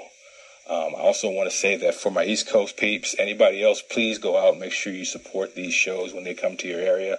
You don't know when they'll come back again. You don't know when you'll have time. Don't be the guy who makes excuses and misses it, and then it's before you know it, it's gone. And lastly, maybe most importantly, uh, I want to shout out a card carrying member of the revolution, a guy on the front lines who's happened to be a friend of mine, New Japan Young Lion announcer, Mavs Gillis a guy who I hope you can find time to have on the show just to hear about his story and how he came to chase his dreams with one of our favorite companies. You guys have been great. I've been Black Saber Jr., and this has been the inaugural edition of Color Commentary. Wow, Black Saber bringing it. Hey, folks, deal with it this time, okay? Deal with it. We don't normally allow our, our super fans, our friends, our family members here to go that long. But Adam, I really liked a lot of what he said. I liked his perspective that, yeah, the empty seats were there, but the crowd made it feel like that wasn't the case.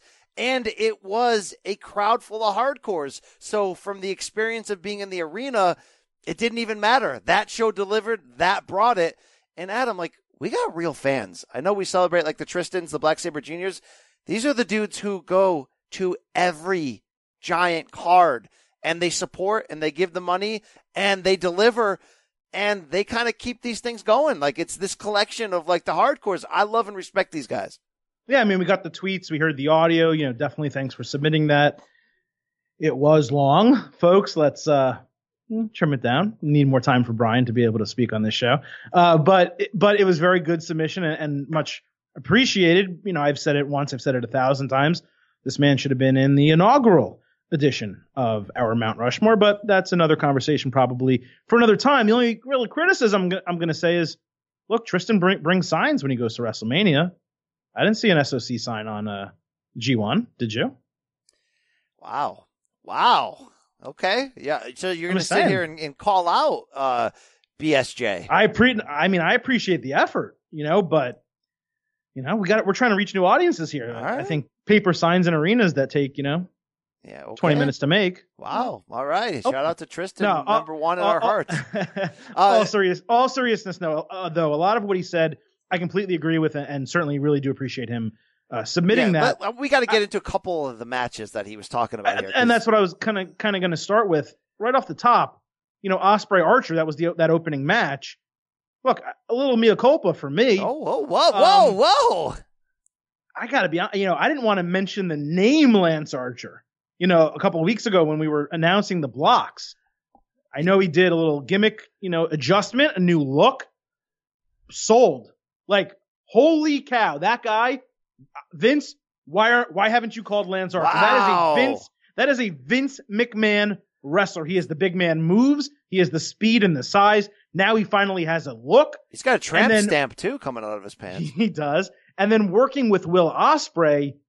I mean, look, I've said to you guys previously, I fully respect everything Will Ospreay does, but I'm not so much bought in on him being as amazing as everyone is saying he is this year. To me, it's still a lot of athleticism with not much necessarily behind it. Well, Will, uh, you changed my tune, uh, you know, on Saturday because that was one hell of a match you got out of Lance Archer, and it was filled with storytelling. So, you know, that match, honestly, I think it was my favorite match on the entire show. I can hear Jimmy. That was a great match. I'm glad, Silver King, you have come around and realized the year this man is having, the evolution of his career from flippy floppy to just full on amazement.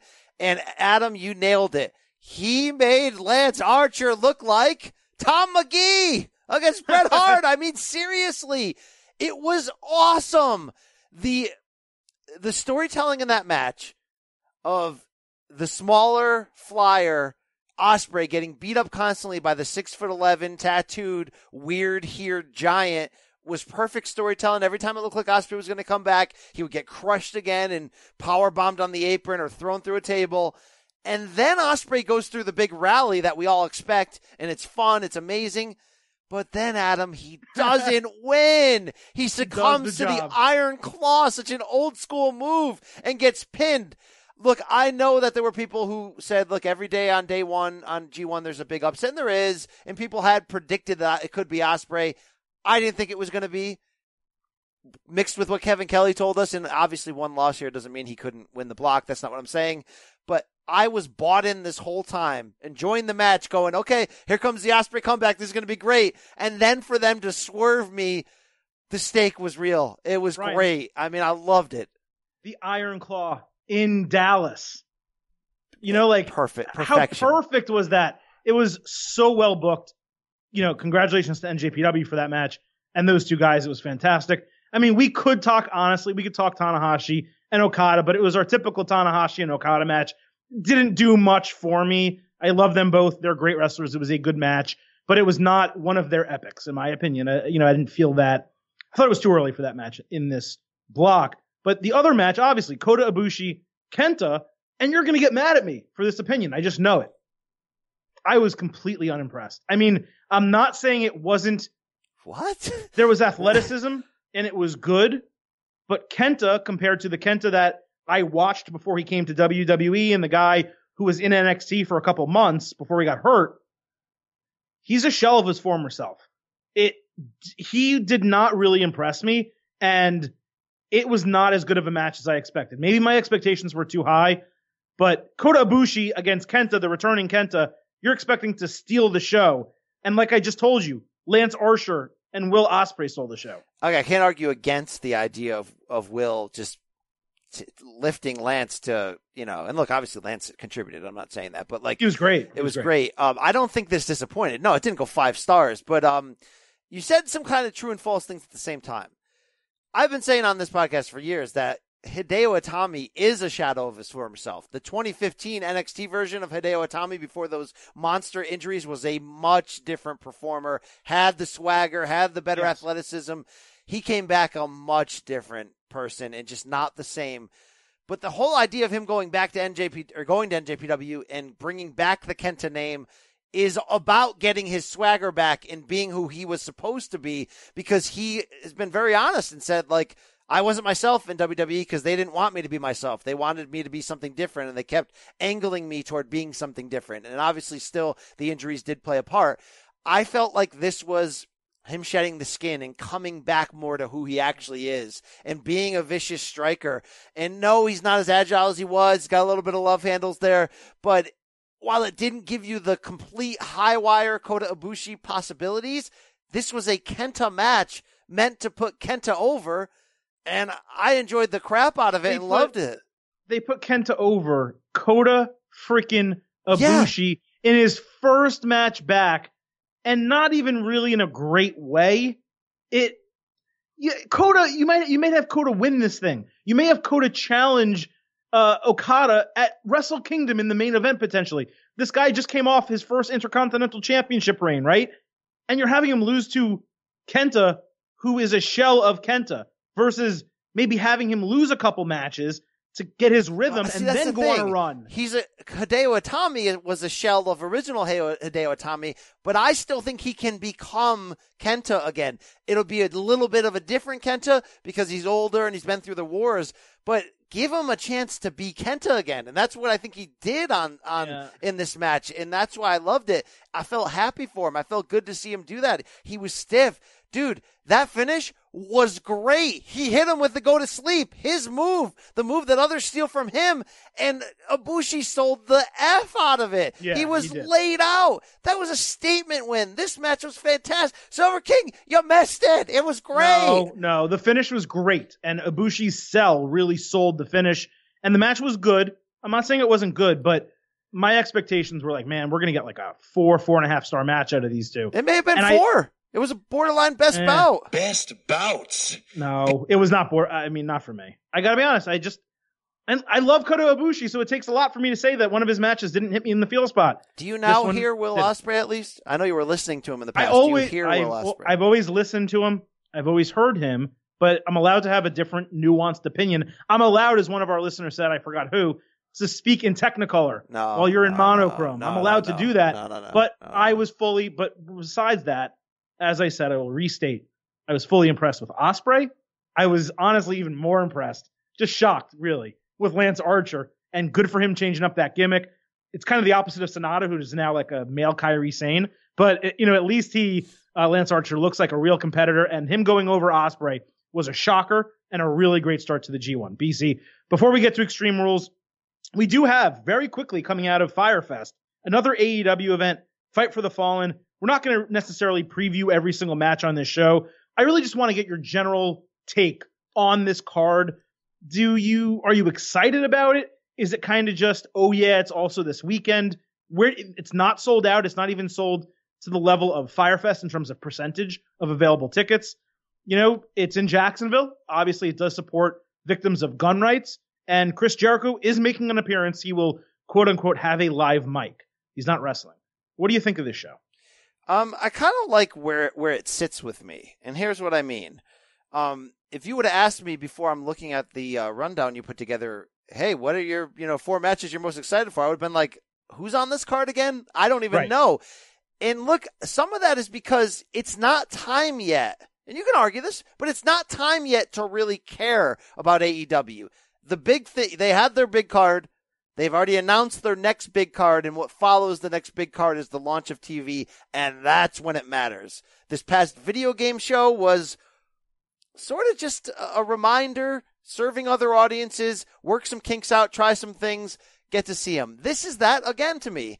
Uh, There's probably better matches here, maybe you could argue in some ways, but I'm not excited, but I expect to tune in and I expect to end up being tickled in the feel spot to get me excited toward when I really need to be. So I kind of like how they're kind of laying under the radar right now. They're giving you little bits here and there to keep you into it, the road to all out, that kind of stuff.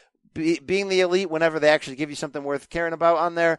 Um, so yeah, I'm okay with this. And you're telling me we're getting the Young Bucks versus Cody and Dustin, and considering how insanely amazing they grabbed us with that Cody and Dustin match last time, I have expectations here that this might do something to me. This might turn out to be really cool and really fun to see Cody and Dustin team up. And let's see what kind of old school 80s NWA story they can tell here in the way they book this match. Like, it could be awesome. It could be a tribute to Dusty. We don't know. But when you book that with the combination of some of these other matches, like, I want to see Brandi. How is she going up against Allie, who I loved with, with mm. Impact? I want to see, you know, I mean, look, Brandi, if you're asking me whether I care about this match, I'm all in. Are you all in, Brian? Oh, come on. I'm, I'm, no, this match is going to be terrible. Yeah. um, I'm ready, Brandi. that match is going to suck. I just got to be honest with you. It's going to be terrible. Wow, Silver King just Just not does. just not into expect expectations, optimism. I'm just being no, not on that one. Listen, this, this this is a one match card. I mean, I'm not saying that the other ones won't be good. They will be because there's talent.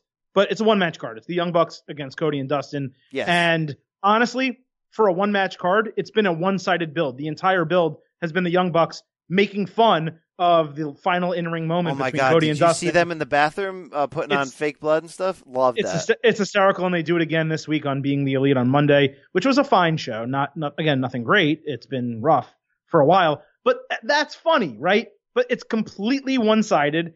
And I'm sure maybe Cody will have something this week on Road to Fight for the Fallen. Um, but outside of that, like they have not built Kenny Omega against CIMA other than that they're friends and, and we know this just because we happen to watch their shows.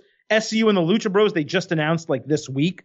Hangman Page and Kip Sabian zero build. But it has it has the potential to win you over though because it's not. yeah, it'll be good. I mean, like, here's the deal. Anyone, li- again, anyone listening to this going, BC refused to insult these guys, which is not true.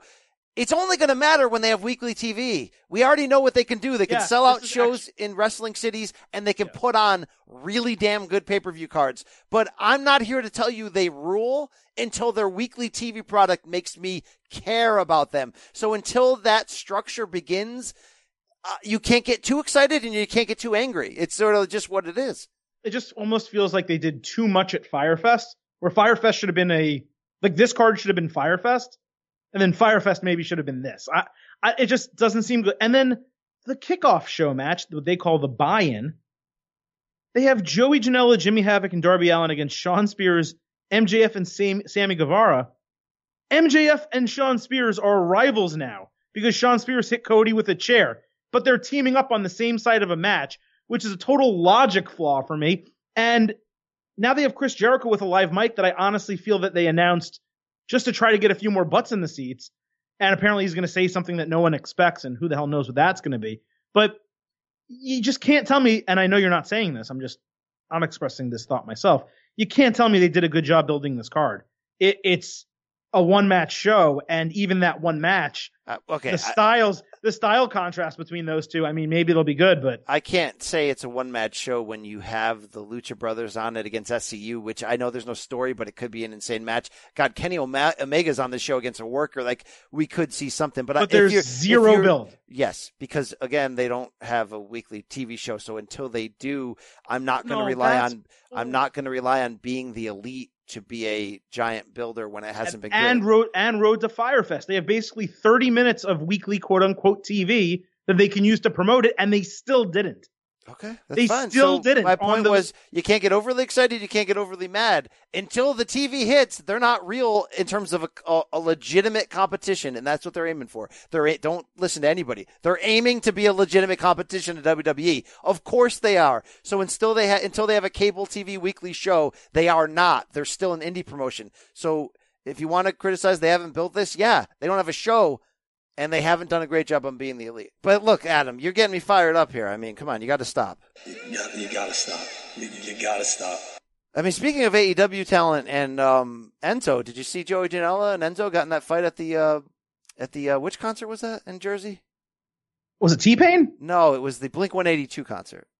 Oh my God, it was Blink 182. Janela supposedly came up and introduced himself. Uh, Enzo thought he was too cocky. Joey says they got into a brawl. I don't know the truth, but Whatever, I take Joey Janela's side. Doesn't matter. I can't wait for Enzo to show back up on WWE television. Thank you. Um, all right, enough of this stuff. Enough AEW. Enough of this minor league stuff. Let's get to this weekend's card. It's Extreme Rules time. It's preview time. Turn on your YouTube machines. It's coming for you right now. It's time to get extreme on the State of Combat podcast on CBS Sports. My name is Brian Campbell, along with Adam Silverstein, getting you fired up for Sunday's WWE Extreme Rules card and our video YouTube preview. If you're hearing this in our audio version, please check out YouTube. Check out our mugs, getting you wired, getting you fired up. Silver King in the house here. Bro, it's a good time to be a wrestling fan. WWE making some strides. Should we be this excited as my voice sounds now for Sunday night show? Well, I don't know if we should ever be as excited as you get for anything, BC. But this is going to be a good show. I mean, it's a solid match card, top to bottom.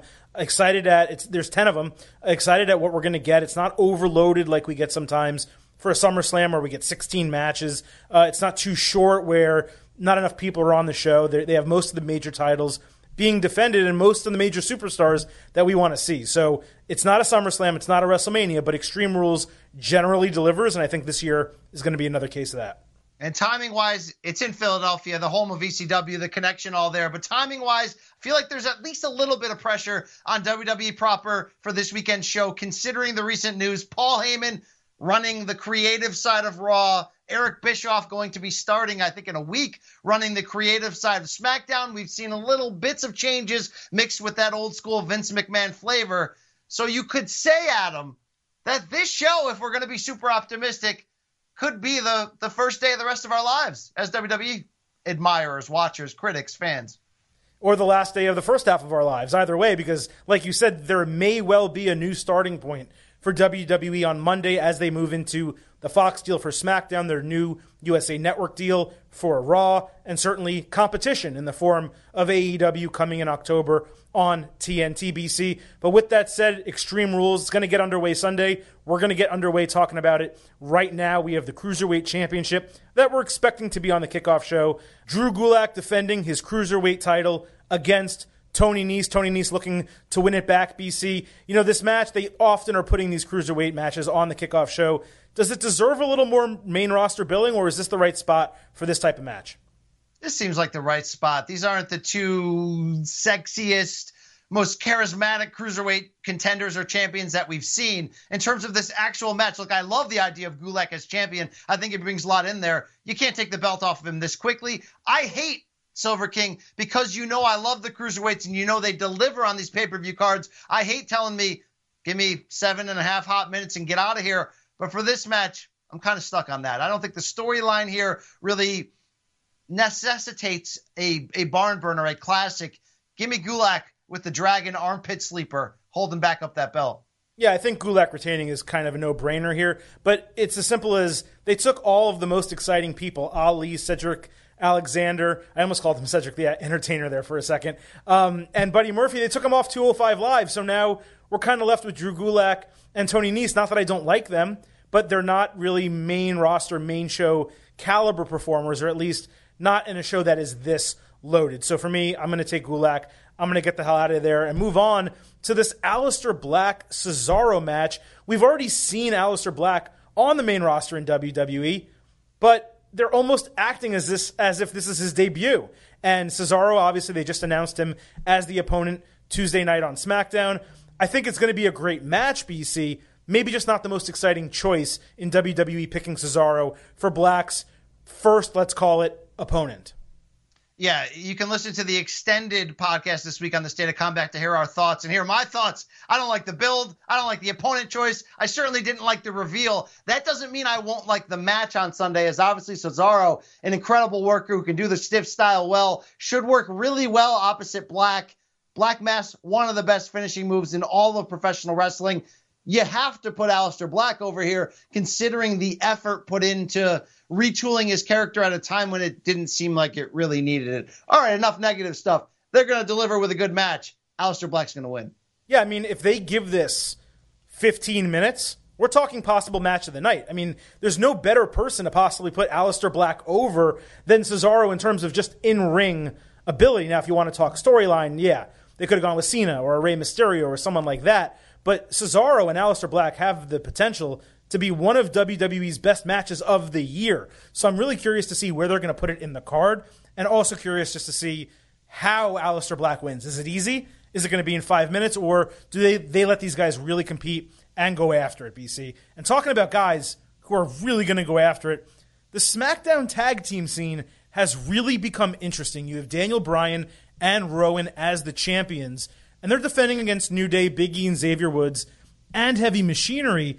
I think the last pay per view, Stomping Grounds, you and I were both surprised at how well Heavy Machinery succeeded in a tag team title match against someone the caliber of Daniel Bryan. Now you have Biggie and Xavier Woods, New Day, one of the best tag teams in WWE history. I think this match has the potential to steal the show as well. It certainly does, especially that match you referenced where they allowed Heavy Machinery to be workers. And certainly these are big guys who are good athletes but Daniel Bryan worked hard to put them over. With that said, and as good as the build has been on TV, showcasing the comedic elements that Heavy Machinery do well, I can't see WWE having the guts here to put the title belts on them more than those paper ones that they were wearing. What were those called? The uh, the uh, the Cook County Championships, whatever those were. YOLO uh, County, yeah, yeah, YOLO County. You only wear them once. I only think it comes down to: Are we going back to the New Day? Is this a softenish blow to set you up for maybe that title coming off of Kofi Kingston? And now at least you have the tag team belts back in the family and the faction. Not really sure. I'm more likely to predict Daniel Bryan and Rowan keeping these titles because they're doing such an amazing job with them. Bryan on the microphone is some of the best stuff we've seen in all of wrestling. This match will this match will excite us though, Adam. And the fact that I don't really know 100% which direction WWE is going or really should be going should bring some curiosity at the very least. Absolutely. And Brian's entire, you know, aura of hey, we're here to elevate the tag team division, put it in the main event. It really loses steam if they drop the titles, even if they're dropping them to the New Day. So for me, it just really doesn't make sense for there to be a title change. In this match, though, I think there's a little bit more likelihood that we see a title change in the Raw Tag Team Championship match between the Revival defending the titles against the Usos. Now, the Usos are looking for their seventh Tag Team Championship in WWE. The Revival have had two title reigns ever since it's come out that they may be on their way out of WWE at the end of their contract. So that puts this match in a really interesting, you know, situation. Do they give the titles to the Usos and maybe are realizing that Revival is eventually going to leave? Or do they stick with the revival and allow them to continue being tag team champions and find a new set of contenders for them? Well, look, we're already skirting the line, toeing the line of the whole dirt sheets and how much you want to believe, how much you want to allow that stuff into your thinking as you look at this. If the title belts come off of the revival here, is that a tell that they are leaving? It's all very interesting and certainly adds some kind of juice to this matchup. I think the match can be fantastic.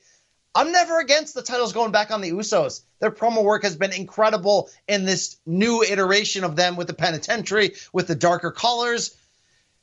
It would be tough to see the revival exit WWE main roster despite holding the titles a couple times without really ever getting a push, without really ever getting uh, being put in something where it made them look cool rather than seeing them feud against the B team or seeing them take everybody's finisher at Raw 25 at the Hammerstein Ballroom. No, I will not let that one go. Um, with that said, prediction wise, kind of feel like it's going back on the Usos. I don't think Vince and WWE was ever really high on these guys. And I think the recent quote unquote pushes they've gotten as pseudo members of this Shane faction that's been all over TV seems like that has come to an end. So unless you're going for some kind of 2.04 horseman and you're taking the Tully and Arn qualities that Dash Wilder and Scott Dawson bring, maybe they do give up the, the straps and maybe they head on over down south to that other promotion.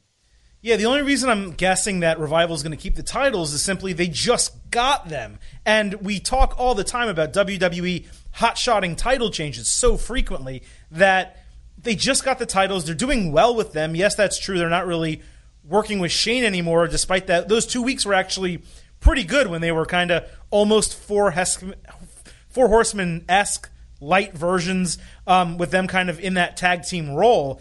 I like them. I want them to keep the titles. I think more importantly, we need new face tag team championship challengers on the Raw show. And if you give them to the Usos, they're looking for another heel team. So give me the revival. I don't necessarily know that it's going to happen, but I'm hopeful. We'll move back over to SmackDown BC. We have Bayley defending the SmackDown Women's Championship against Alexa Bliss and Nikki Cross in a two on one handicap match. This is our first quote unquote extreme rules match of extreme rules. Not that extreme here. You know, uh, Nikki Cross was basically on TV this week talking about being co champions with Alexa Bliss. Do you see them actually doing that? I hope they actually do that. This has been obviously teased before in the past. I believe it was KO, Kevin Owens, and Chris Jericho who had you believing that they could be going in that direction, which WWE didn't. I like the chaos the idea of co-champions brings just as much as I like the New Day using the Freebird rule and having anyone be allowed to to put the tag team title around their waist and defend it. Obviously, we know where this is headed. It's another Alexa Bliss friendship storyline in which she's more of a bully using the other person. But the fact that they've gone so over and above in having Bayley and others tell Nikki Cross that she's being used makes me wonder whether this is all a setup to continue to get Nikki Cross over maybe not necessarily into a solo title run, but maybe give a co champion title run here with Bliss and Cross to help that facilitate their eventual departure from each other. Maybe that elevates Nikki Cross further. But Adam, I don't even want to talk about any of the three in these match in this match. I want to talk about the elephant boss in the room. Sasha Banks. Do you know how many times in the build to this match they've told Bayley, you don't have any friends? You're not good at keeping friends. You don't have anyone to get your back. Sunday. We gonna see this? We gonna see the return of the boss? The dirt sheets tell you she's a lot happier. Her little long weekend is over in terms of being angry. She's under contract for a while. Might be time. Yeah, I mean, I think she has two more years left on her deal, maybe a little bit more. She just spent this past week in Japan working with Meiko Satomura and, and, and maybe learning some stuff. Maybe that's part of a video package announcing her return. I don't know. Maybe it was just a nice trip. But look, you don't know how much you miss Sasha Banks in WWE until Sasha Banks is gone from WWE. And she's been gone since April. To me, that is the storyline here. And that's no offense to really anyone else in the match, but they are definitely setting this up to allow fans to expect that Sasha Banks comes in to save Bayley, at some point, help her retain the title. Now, my hope and your hope, I'm sure, is we want to see the boss, the legit boss, Sasha Banks, come back. We want to see her turn heel again on Bayley. So maybe she saves her, retains the title, and they start the feud that they should have finished a year ago. Let me change that. They finished the feud they should have finished a year ago and go into SummerSlam in a SmackDown Women's title match with Bayley having the title and Sasha Banks as the challenger. That's the only way I see this panning out to a way that gets me excited because you know what doesn't excite me? Co champions. It devalues the title. It's ridiculous. The stipulation sucks. I'd much rather see another one on one match and have Nikki Cross be outside the ring doing something. But look, uh, you saw the graphic that our, our producer John had up there. Alexa Bliss is a five time women's champion. Can you actually believe that? And they're going to make her six and have this one be co champions with Nikki Cross. I, I actually think it. we're going in that direction. I think not only will the heels win, but you will get Sasha back, and it could end up leading into some kind of Sasha Banks versus Nikki Cross type of feud to get the title on her. Yeah, a heel turn would be better. I'd love if they even did that on Sunday night. Sasha Banks gets the big pop coming in, looking like she's going to save her former teammate, only to turn on her it gets me fired up. I mean, Adam, I had a dream I hadn't made it. But there's nothing stopping me right now, right? I don't know the rest of the words to that weird song, but let's see some boss time. All right, Michael Cole, let's do this. It is boss time, and a little a fun fact I noticed on Raw is every time there there was someone who had a uh, maybe it was SmackDown actually, but they had like a bring Sasha Banks back sign in the crowd, and every time the guy lifted it, Kevin Dunn immediately cut away from it. So it's either they don't want her name mentioned on TV, which would mean she's not coming back, or they don't want to spoil it and have her name out there for fans to see it. So I found that to be very interesting. Also interesting, BC, the Braun Strowman Bobby Lashley match. What did I say to you after coming out of Raw two weeks ago? I said this match could actually main event Extreme Rules. You may have thought that was a little hyperbolic. That's fine. But they are going to be in a last man standing match on this show. I am completely excited for it. What do you think happens here? Do you think that Bobby Lashley can win this match?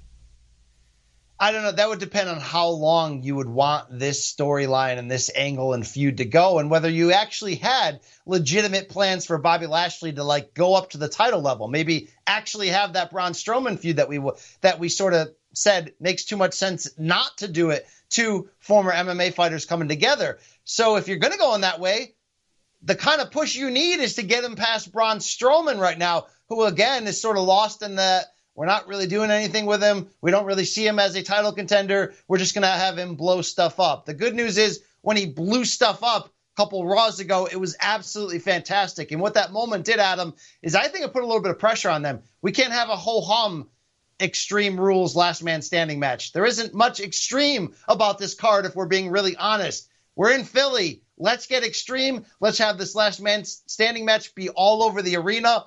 Let's have an even bigger next level type explosive way to end this match. And how about let's give Bobby Lashley that push? He's not great, but there's a way you can present him, and he's not getting any younger in his early 40s, that you can still get something out of him with those muscles, and you can still get him closer to a feud that matters. I don't know what I predicted for this, but you just talked me into wanting Bobby Lashley to win. Oh, for me, it's a no doubter. That's my prediction because I mean, you see this badass footage here. This is awesome. Like this is what we want out of professional wrestling. It's what we want out of WWE. And to their credit, they followed that up with a couple promos from Bobby Lashley that are what we want out of Bobby Lashley. And look, I, I don't think anyone ever wants Braun Strowman losing because a guy his size, his talent, he shouldn't, you know, in kayfabe really ever lose. He should probably already have been champion, right? But if you're not going to have him at champion, and you're looking at Seth Rollins maybe coming out of Extreme Rules as champion, we'll discuss that in a little bit. He needs a heel challenger for SummerSlam. And I seriously buy in to Seth Rollins, Bobby Lashley for the Universal Championship at SummerSlam, especially because that presents a really good opportunity for Brock Lesnar either to get involved in the match or possibly start the feud with Bobby Lashley that we've wanted to see from Brock Lesnar for so long. So, look, it's time to put Bobby Lashley over. It's time to give him a chance. They're paying him a lot of money. He's a big name. I think you have Bobby Lashley win this match. To me, it's a no brainer. And by the way, real quick on Braun Strowman, we have optimism that that that the future's changing with Paul Heyman and Eric Bischoff now supposedly heavily involved in creative moving forward as we head into the big Fox launch. So can we do something different with Braun Strowman? Can he not be Andre the Giant 2.0 and the king of blow up things? Can we go back? Like I don't need him to be the big show of this era. Adam, you know what I want him to be? That badass heel he was when he originally debuted on the main roster with the Wyatt family and he used to lift people up and choke them out cold. I think there's a ton of money in him as a giant feud. I'm sorry, as a giant heel feuding against your top baby faces where you don't even necessarily need to give him the title. I think when you keep him a baby face and a quote unquote attraction, and then you never really cash that in in terms of making him feel credible, he feels kind of underwhelming overall. I do think it's smart that they made this a last man standing match because it does actually give Lashley the opportunity to win without really hurting Strowman. You know, he can pin him with a forklift or, you know, p- throw a bunch of ladders over him or put pin him under the stage. There's ways to get Lashley the win and make it look like it just happened versus that he actually physically do- dominated and defeated Braun Strowman. And honestly, if they decide to put Strowman over, same thing the other way. It would allow Lashley to save a little bit of face. Um, we're going to talk about two guys who are much, much smaller than Bobby Lashley and Braun Strowman. Those are Ricochet and AJ Styles in a United States Championship match. Ricochet coming in as the champion, just defeated Samoa Joe at Stomping Grounds. It's his first title in WWE. BC never even had one in NXT. I'm sorry, he did have the North American Championship, but in the main roster, first ever title. Meanwhile, you have AJ Styles coming off a year long run as WWE champion, looking to win the U.S. title for the third time. We've gotten plenty of taste of this on Raw. How excited are you from this match? I talked about, you know, Cesaro and Aleister Black stealing the show and possibly being one of the matches of the year. This is right up there, too. Uh, this might be my most anticipated match. Obviously, the in ring potential is huge with the two workers. Loved what they've been doing on Raw. When you add in the club, Gallows and Anderson back with a heel AJ Styles, you now have storyline wrinkles of what you can do. And when you look at this, uh, yeah, I don't expect the title to come off of Ricochet after he just won it. Yet at the same time, I'm not really sure who's going to win it here. A heel AJ Styles would be fantastic with the title and two pieces of muscle around him. If you're going to do a longer AJ Styles Ricochet feud that can extend us through SummerSlam, maybe you want the belt to go hot pocket onto AJ and have Ricochet maybe win it back. The fact is that I don't really have a predictable outcome here means that I'm expecting them to wow me, and I think they certainly have the superstars to do that. Absolutely. I mean, there's no question the talent that these two bring. Having the club there certainly adds a level of intrigue.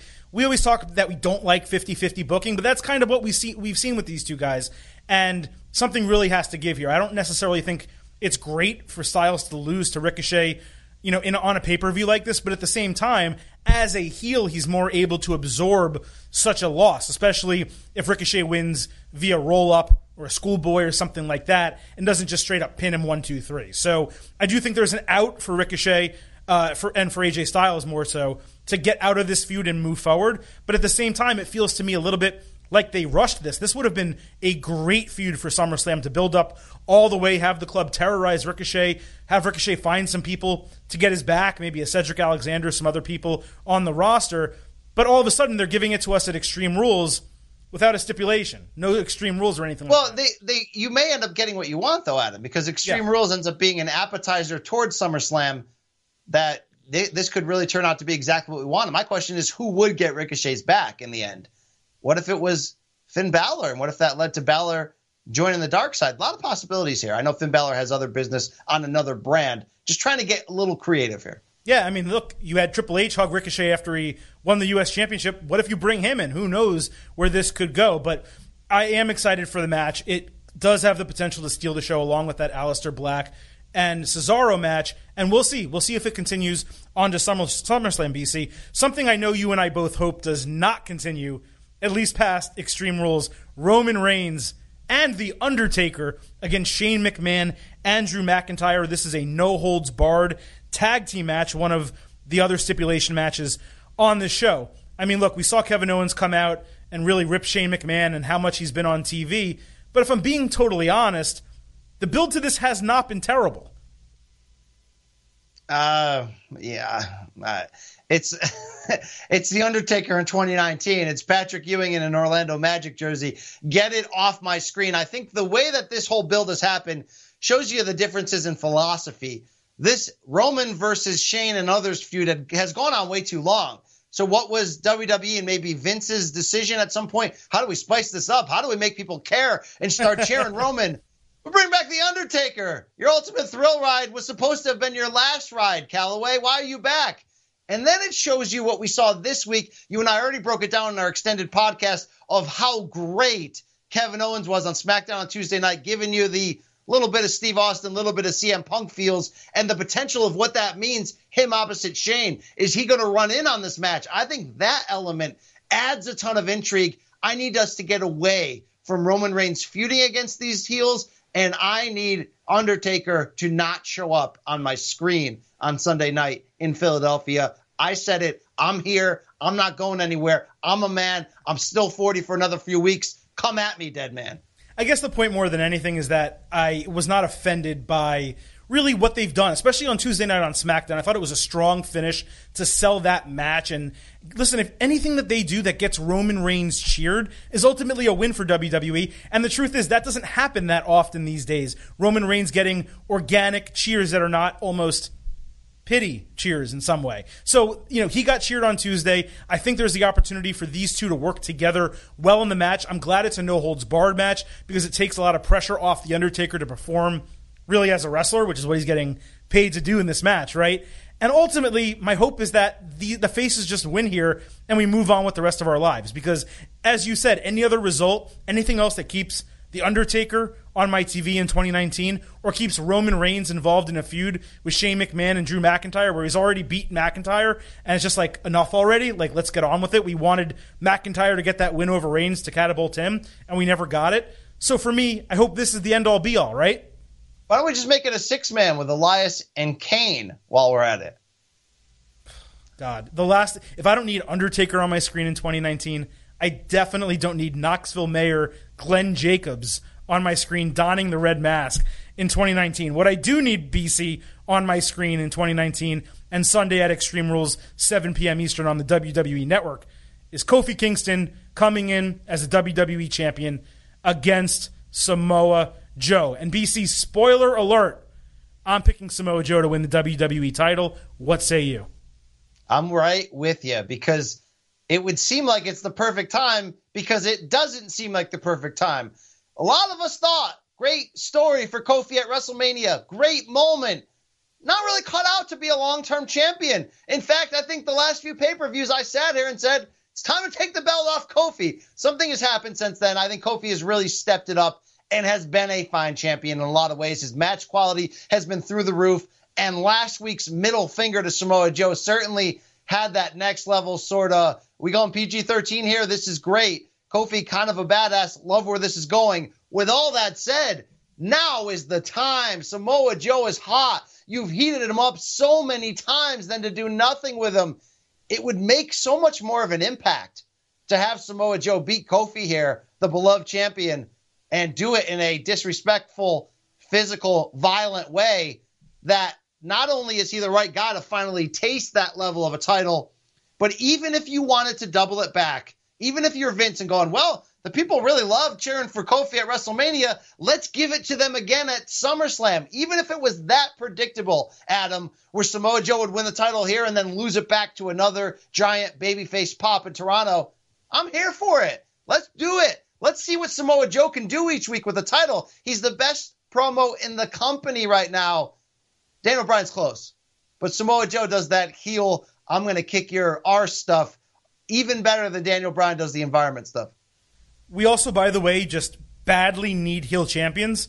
Like, I believe all the singles champions right now are faces, and that is a massive problem when you're going into SummerSlam. And at SummerSlam, you want faces to win championships, right? So at, at, their biggest shows, that's what you want to happen. But right now, who's going to beat them? Other faces? No. There's a major dearth of heel champions right now, and Samoa Joe. I mean, look, you can like Daniel Bryan, you can like Brock Lesnar. Samoa Joe is my favorite heel in the company. This is a great feud already, despite it being somewhat hot shot. And you know I hate that he's a Raw superstar contending for a SmackDown title. But you know what? In this era, in this age of the wild card rule, who cares? It's over. The roster split's It basically it's basically done. I'd much rather get the title on Samoa Joe. Kofi has had a fantastic run.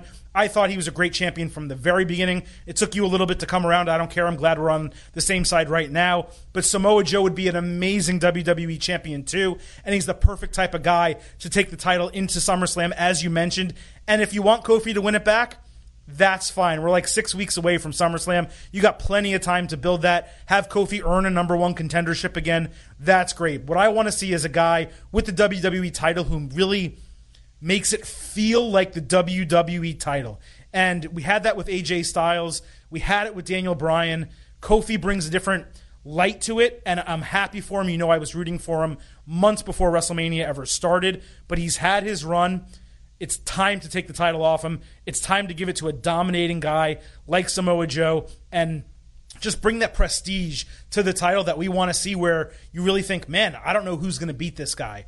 And that's how I kind of feel when I look at Samoa Joe. And look, maybe I only feel that way for six weeks and Kofi wins, like you said, and like I kind of co signed there. But it's something Can that I I'm fa- extremely excited about. Can I fantasy book and uh, fill your veins with excitement here? All right. Kofi is going to lose the title on Sunday against Samoa Joe. But New Day will have won the championships early in the card. So, so Kofi's now a tag team champion again. It's a soft landing. We head into SummerSlam where Kofi says, not only am I getting my rematch against Samoa Joe for the title, but hey, Biggie and Xavier, I'll defend with you. I'll help you out.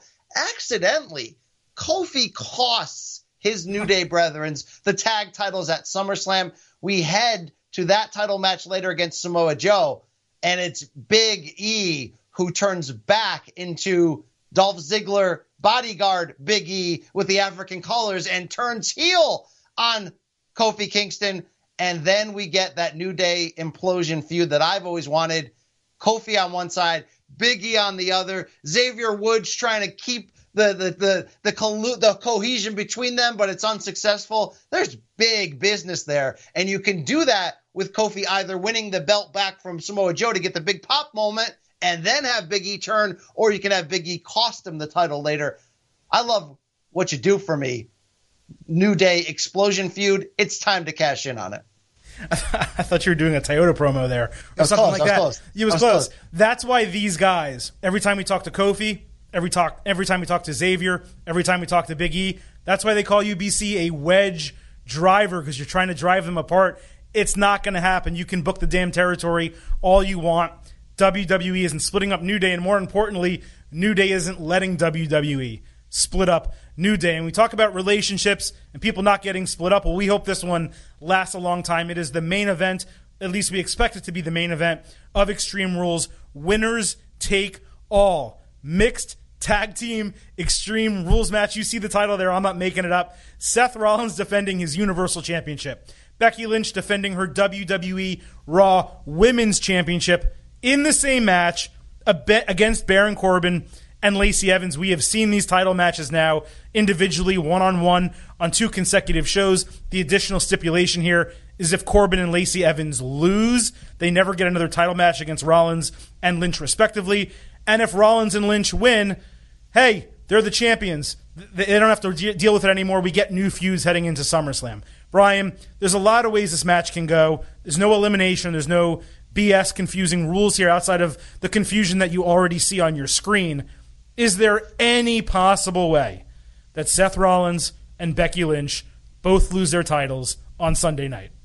I mean, it it doesn't seem likely. I, I'm trying to create a scenario here. Okay, uh, the the Baron fact the Baron Corbin factor really makes you lose any belief that they would put the biggest title on him, even for a short period of time. Yeah, he could sell it as a heel who cheated to win or whatever, but no. My only confusion is this: this feels more like a SummerSlam match. It's for the a little bit more of the casuals and the kiddies. It's a mixed gender match. It feels like it's the perfect one you would do on SummerSlam and have the baby faces win and have Seth and Becky hug and kiss and we're dating and it's great and we figure it out and it's well it's great. But yet it's the main event potentially of Extreme Rules a month, two months before. Hmm, that's a little bit interesting to me.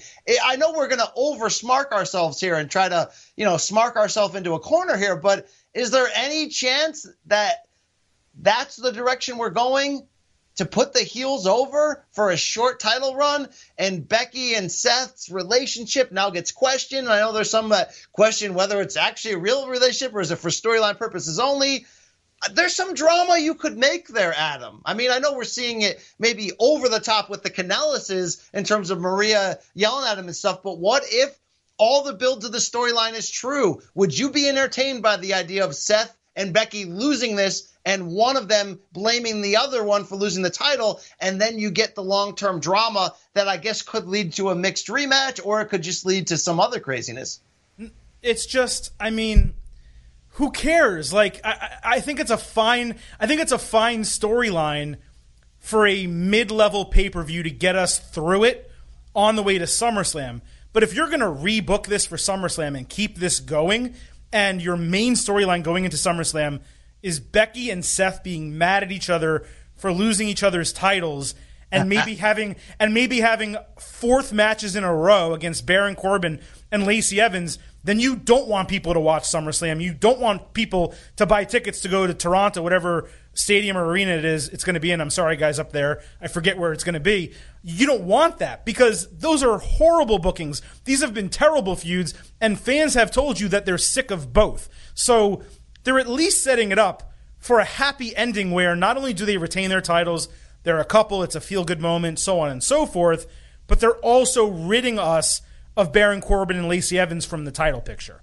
If they don't go that way, then all of the bad blood that we have felt about this, seeing Baron Corbin in the main event for like nine months now, definitely since the Royal Rumble, and seeing Lacey Evans get this massive push immediately coming out of WrestleMania, despite really not deserving it, despite being a decent talker and having a decent finisher, then you're just continuing this over and over again.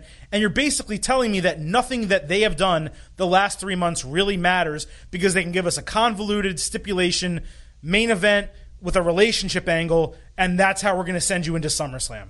No, there's no way they're that bad. And maybe if those were the plans, hopefully with Paul Heyman and Eric Bischoff at the helm, those are not going to be the plans, BC. I can't stomach it. Seth Rollins, Becky Lynch retain those titles, head into SummerSlam with separate singles feuds for your titles. All right, but here's the deal though. Paul Heyman is part of this right now and is a genius. So what if the heels do win on Sunday night and we have a heel go home and people are like, wow. And what if Becky costs Seth accidentally the match and their titles? And what if over the next few weeks, Lacey Evans starts getting chummy with Seth? First, he's like, no way, get away from me. But then eventually she manipulates him into believing that Becky cost him the titles and Becky has ruined his reign and brought his career down and his value down eventually in almost a Elizabeth mega powers type situation, but even deeper this time. Lacey brings Seth over to the dark side. They're secretly dating. She coerces Baron Corbin into giving Seth a title shot, then cheats to make sure Corbin loses. Seth wins back his title. They're a power couple. And then Becky, needing a super babyface by her side, calls up Hulk Roman Reigns and then our SummerSlam match is Becky and Roman against heel Seth and Lacey Evans. No, I, I, I got myself fired you're, up. You're, right you're doing what you're doing is like attitude era slash ruthless aggression era booking with PG era characters.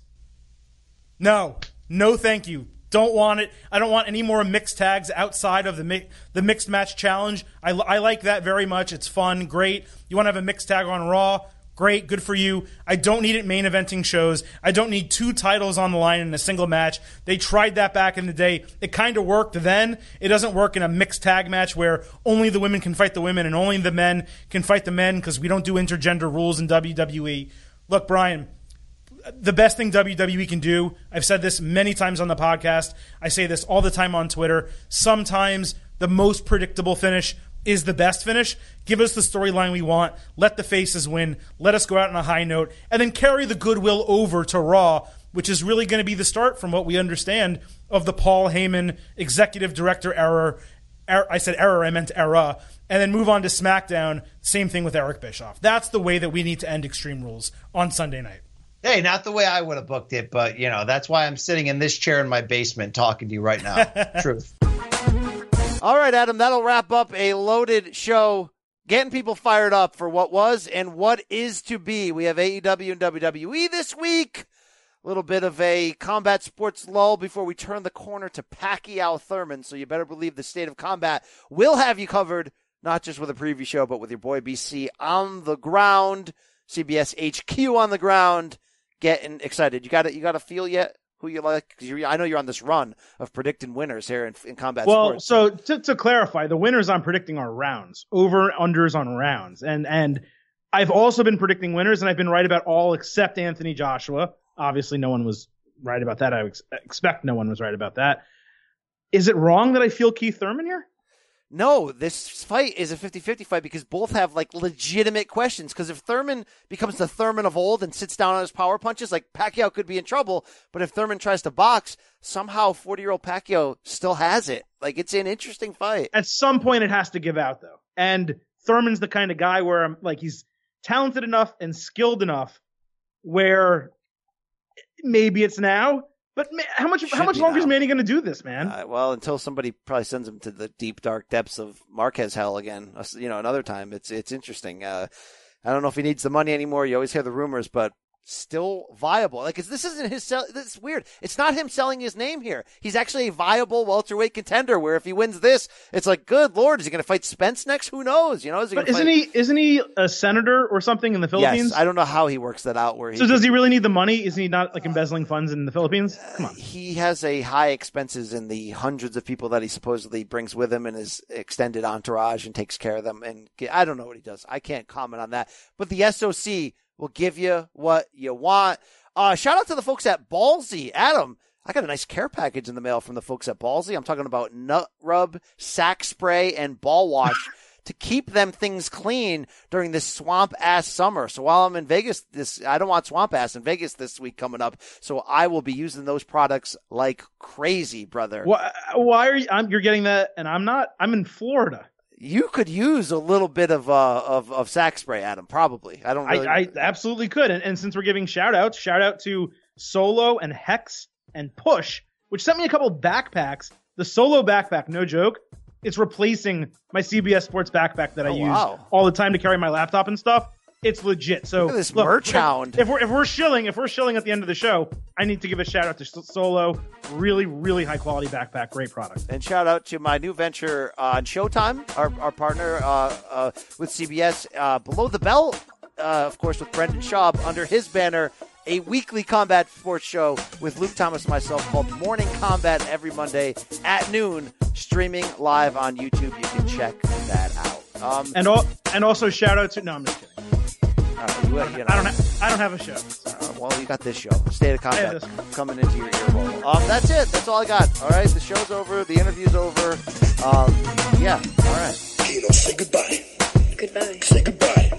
Goodbye. Okay, now get out of here. That's a little rough, Randy. Yeah, but it is rough. Yeah, wrestling is a rough sport. Adam, you got any message for the people? Just uh, two words. We out.